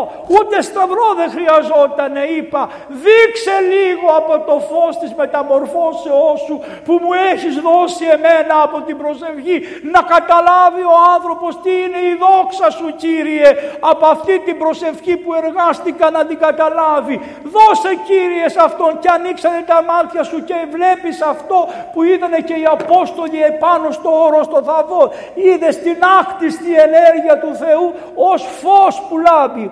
Και λέει ναι και του λέει παιδί μου λέει πες μου τι άλλο βλέπεις, τι άλλο αισθάνεσαι. Και λέει αυτός Κύριε λέει, λέει, αυτή είναι η καρπή του Αγίου Πνεύματος. Τι συγκεκριμένα νιώθεις. Του λέει, αυτό η καταγραφή είναι από τα ορότερα κείμενα του Αγίου Σεραφείμ του Σάροφ. Νιώθω λέει γαλήνη. Ε, του λέει, αυτή είναι η ειρήνη που είπε ο Χριστός. Η ειρήνη την εμήν αφήμη ημίν. Δεν υπάρχει αυτή η ειρήνη του κόσμου. Είναι η ειρήνη του Χριστού. Τι άλλο νιώθεις; Λέει, νιώθω μια ασυνήθιστη γλυκύτητα. Πρόκειται για τη γλυκύτητα που, λέει, που λένε οι ψαλμοί ότι μεθυσθήσονται από ποιότητος οίκου σου και των χυμάρων της τρυφής σου ποτιής αυτού. Από αυτή τη γλυκιάτητα, γλυκύτητα μοιάζουν οι καρδιές μας να λιώνουν. Λιώνουν οι καρδιές. Είναι τέτοια η χάρη που λες σταμάτα, σταμάτα. Λιώνουν οι καρδιές. Και είναι πολύ ωραίο να λιώνουν οι καρδιές. Πω πω πω, θα μου λέτε πάτε, μας λέτε πράγματα που εμείς τα θεωρούμε κατόρθωτα. Μα αυτοί οι Άγιοι έτσι ζήσανε. Αυτοί οι Άγιοι που ακούτε Πορφύριος, ο Άγιος Πορφύριος είδε το γέροντά του, έναν γέροντα Ρώσο, Ρουμάνο, δεν ξέρω τι ήταν, τον είδε μέσα στο φως και πήρε τη χάρη αμέσως. Αυτοί, αυτό ζούσαν οι Άγιοι. Γι' αυτό είμαστε καλεσμένοι, και κάτι άλλο. Μερικές φορές είστε πικραμένοι.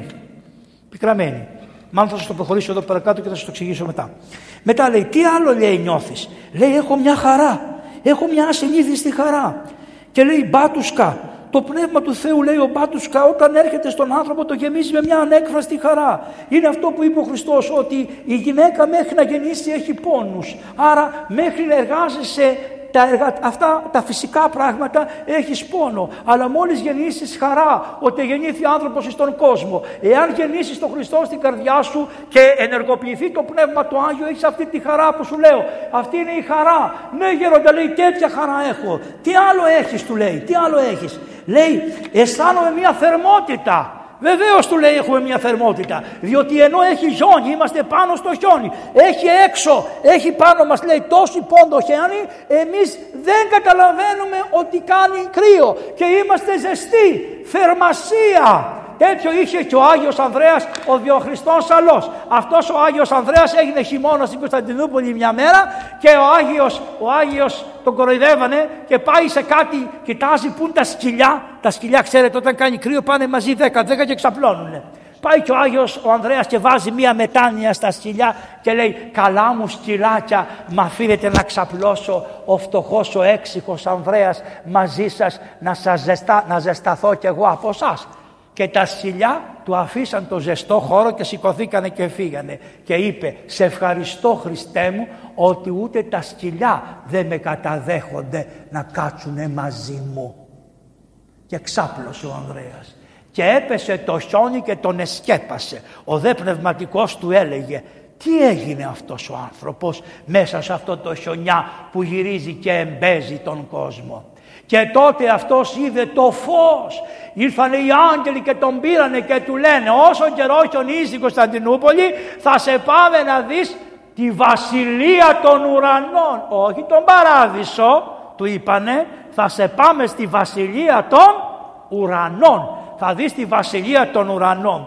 Και τον πήγανε οι άγγελοι στη βασιλεία των ουρανών και είδε, είδε, είδε, είδε, τα περιγράφει. Και πήγε στο θρόνο του Χριστού που έλαμπε ο Χριστός και του είπε Ανδρέα μου για μένα είσαι τρελός για την αγάπη μου και σε λένε οι άνθρωποι τρελό και ο Άγιος Ανδρέας κοίταξε μέσα στη βασιλεία και δεν είδε κανέναν. Ήταν άδεια η βασιλεία και βλέπει έναν κακομύρι με ένα σταυρό και πήγαινε. Συναντιόνται.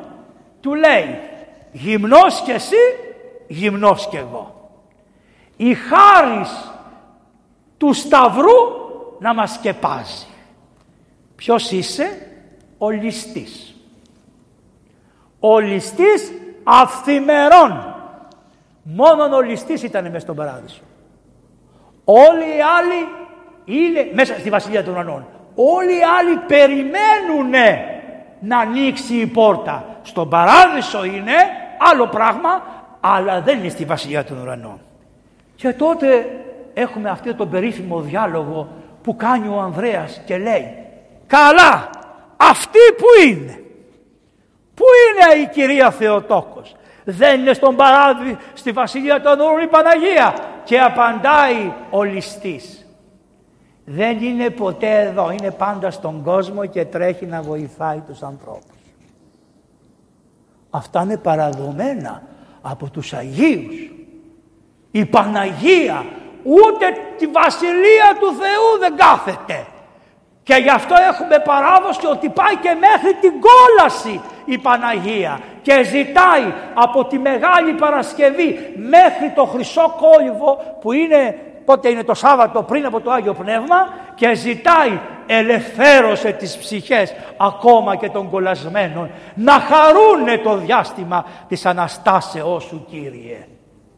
Αυτά τα πιστεύανε, τα έχει και ο Άγιος Σεραφείμ του Σάροφ και ο Ντοστογεύσκη τα έλεγε αυτά. Και τελειώνομαι γιατί η ώρα πέρασε. Έχω κι άλλα πολλά, δεν πειράζει, θα θυμάμαι άλλη φορά. Το λέω άλλη φορά, άλλη φορά και δεν θα πεθάνεις αύριο και θα σου μείνω. Δεν πειράζει. Νομίζω ότι έχω γυρίσει αρκετά μέρη, έχω πει αρκετά. Φταστάνει να έχετε, να θυμόσαστε και να κάνετε μια προσευχή για μένα. Όποιος πεθάνει πρώτος ε, θα του κάνω εγώ και όποιο αν πεθάνω εγώ να κάνετε εσείς για μένα. Ε, τι να κάνουμε. Δεν λέω θέλω να φύγω και πρώτος. Λέμε. Ωραία, δεν λέμε. Λοιπόν, αν φύγω εγώ πρώτος, να μου κάνετε πάντοτε προσευχή να με αναπαύσει ο κύριος. Μία φορά ήρθε ένας παπάς καημένος και σα το είπα και σε μια ομιλία προχθές, και μου λέει πάτε να εξομολογηθώ. Μου λέει εγώ έγινα παπάς από φιλαργυρία. Δεν είχα, ήθελα λεφτά και έγινα παπάς.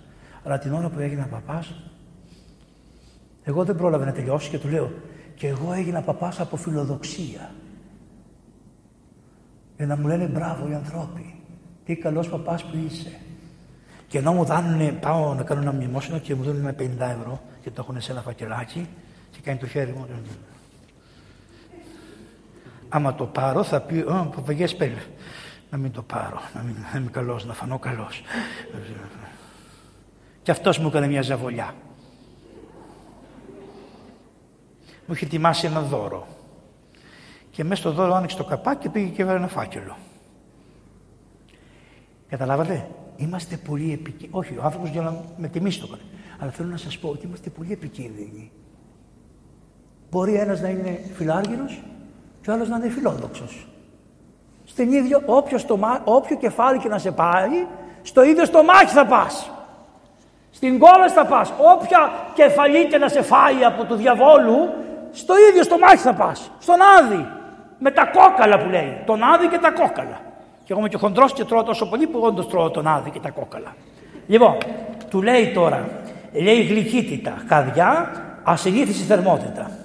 Και λέει και ο Στάρετ, μήπως αισθάνεσαι μία ευωδία; Και του λέει ναι γέροντα αισθάνομαι τέτοια ευωδία που δεν την έχω αισθανθεί ποτέ. Άρα ο Θεός στους ανθρώπους που είναι πικραμένοι, θλιμμένοι, προσεύχονται, αγωνίζονται, κάνουν ό,τι μπορούν πολλές φορές μπορεί να τους παρηγορήσει με πολλά πράγματα.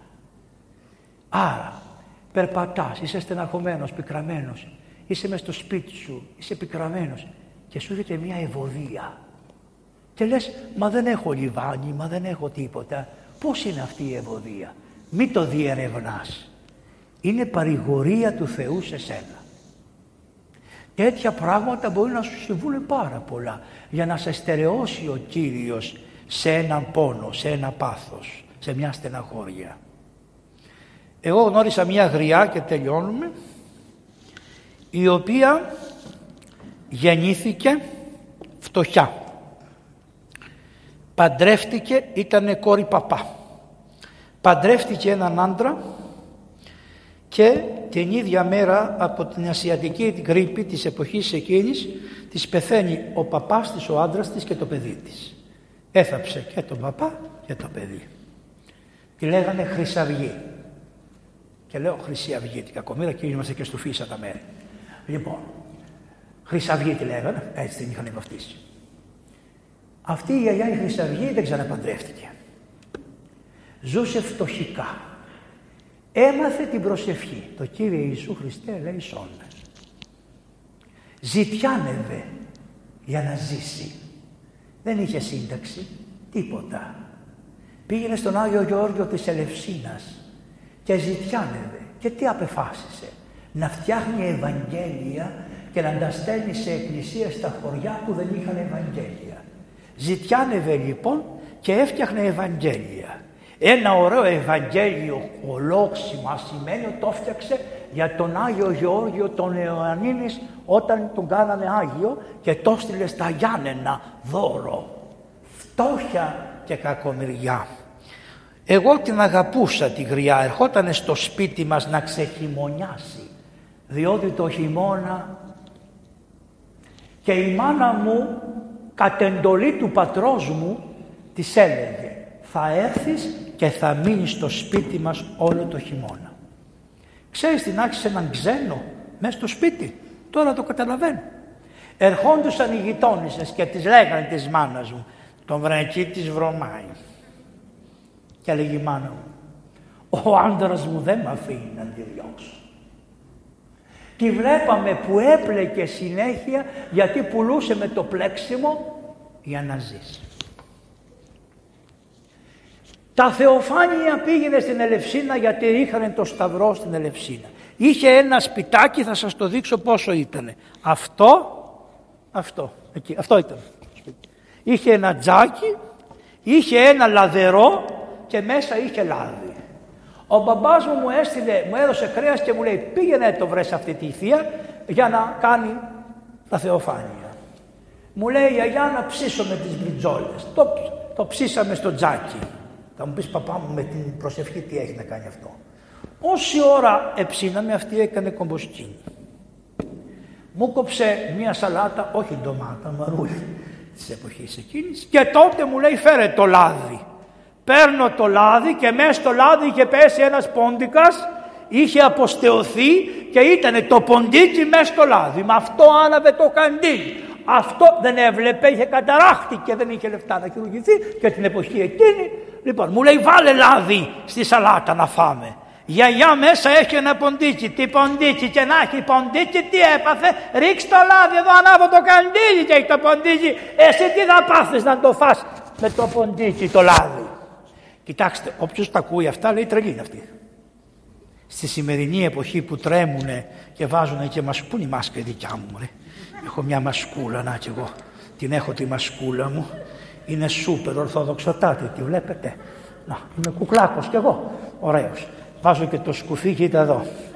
Είμαι κατευθείαν για τράπεζα να ληστέψω. Ποιος θα με καταλάβει; Ποιος θα με καταλάβει; Απ' τη φωνή, απ' τη φωνή. Θα με πιάσουν από τη φωνή. Λοιπόν, δεν τελειώσαμε. Ακούστε η γριά. Της λέω της γιαγιάς. Γιαγιά, εγώ δεν μπορώ να φάω. Μου ήρθε ιδέα. Αυτή έφαγε. Μου λέει κάτσε να σου πω κάτι. Να ξέρεις μου λέει ότι εγώ θα πεθάνω.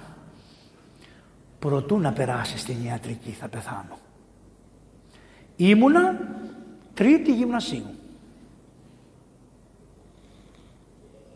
Ούτε φροντιστήρια δεν είχαμε αποφασίσει ακόμα τι να σπουδάσουμε.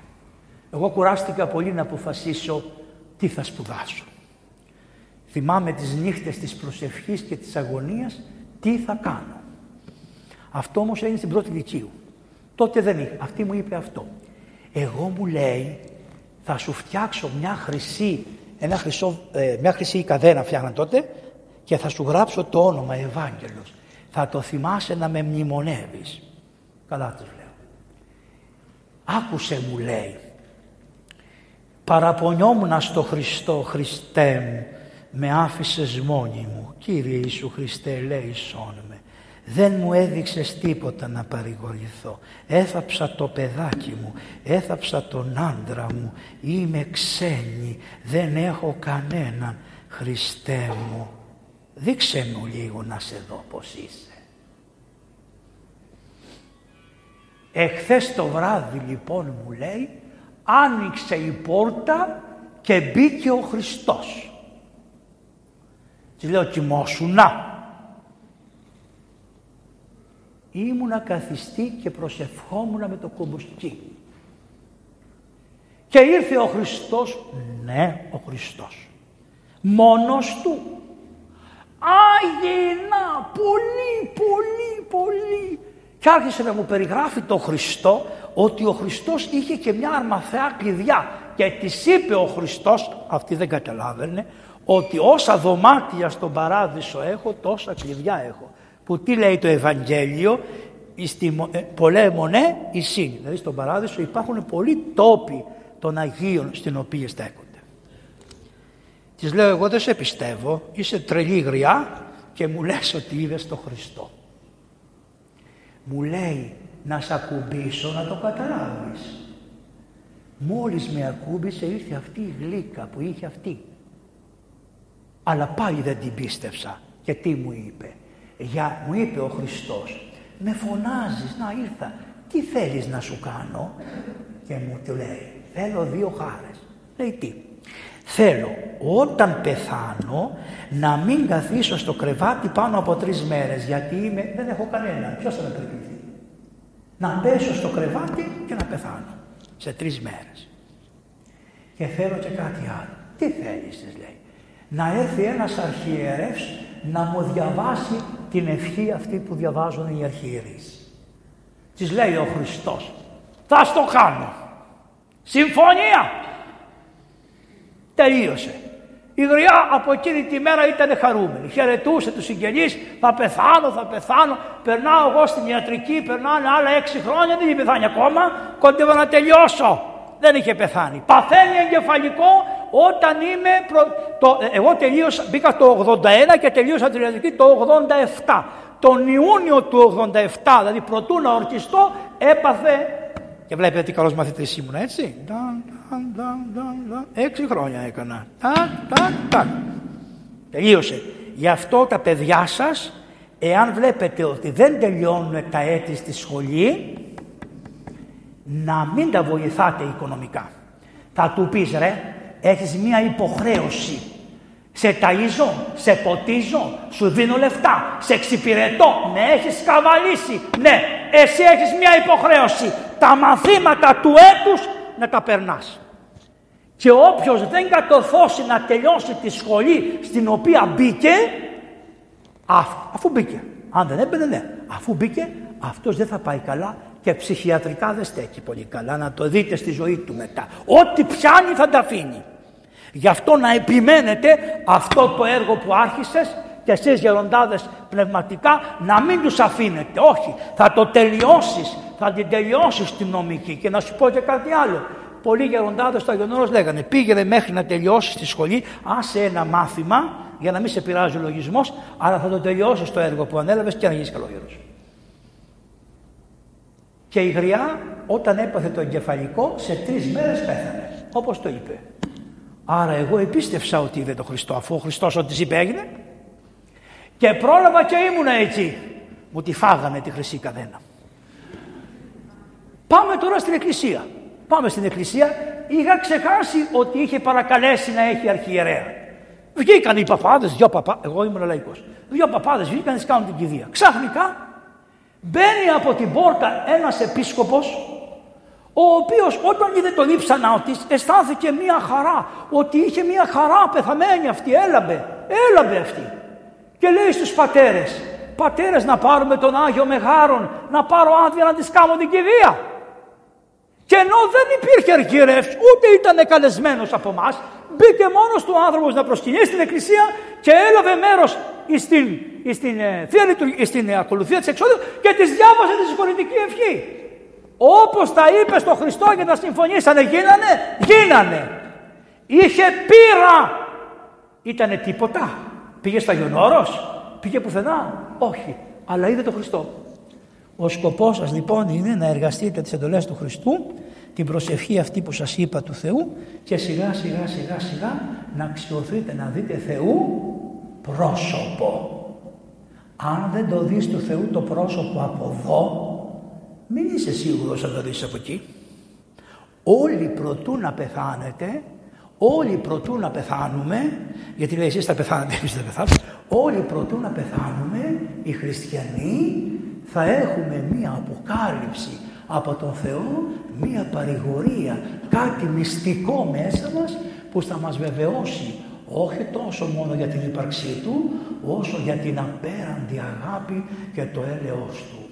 Στο Χριστό που τα έκανε, που τα έκανε τόσο ωραία, στους Αποστόλους που είναι στόματα του Χριστού, στους Αγίους που είναι στόματα και άνθρωποι του Χριστού. Σε αυτούς μας δίδαξαν αυτή την προσευχή. Σε όλους τους Αγίους του Θεού, δι' αυτόν έχουμε σχετική προσκύνηση και στο Χριστό και στον Πατέρα και στο Πνεύμα του Άγιον η τιμή και η προσκύνηση και η λατρεία τώρα και πάντα και στους αιώνας των αιώνων. Αμήν. Πόση ώρα πήγε;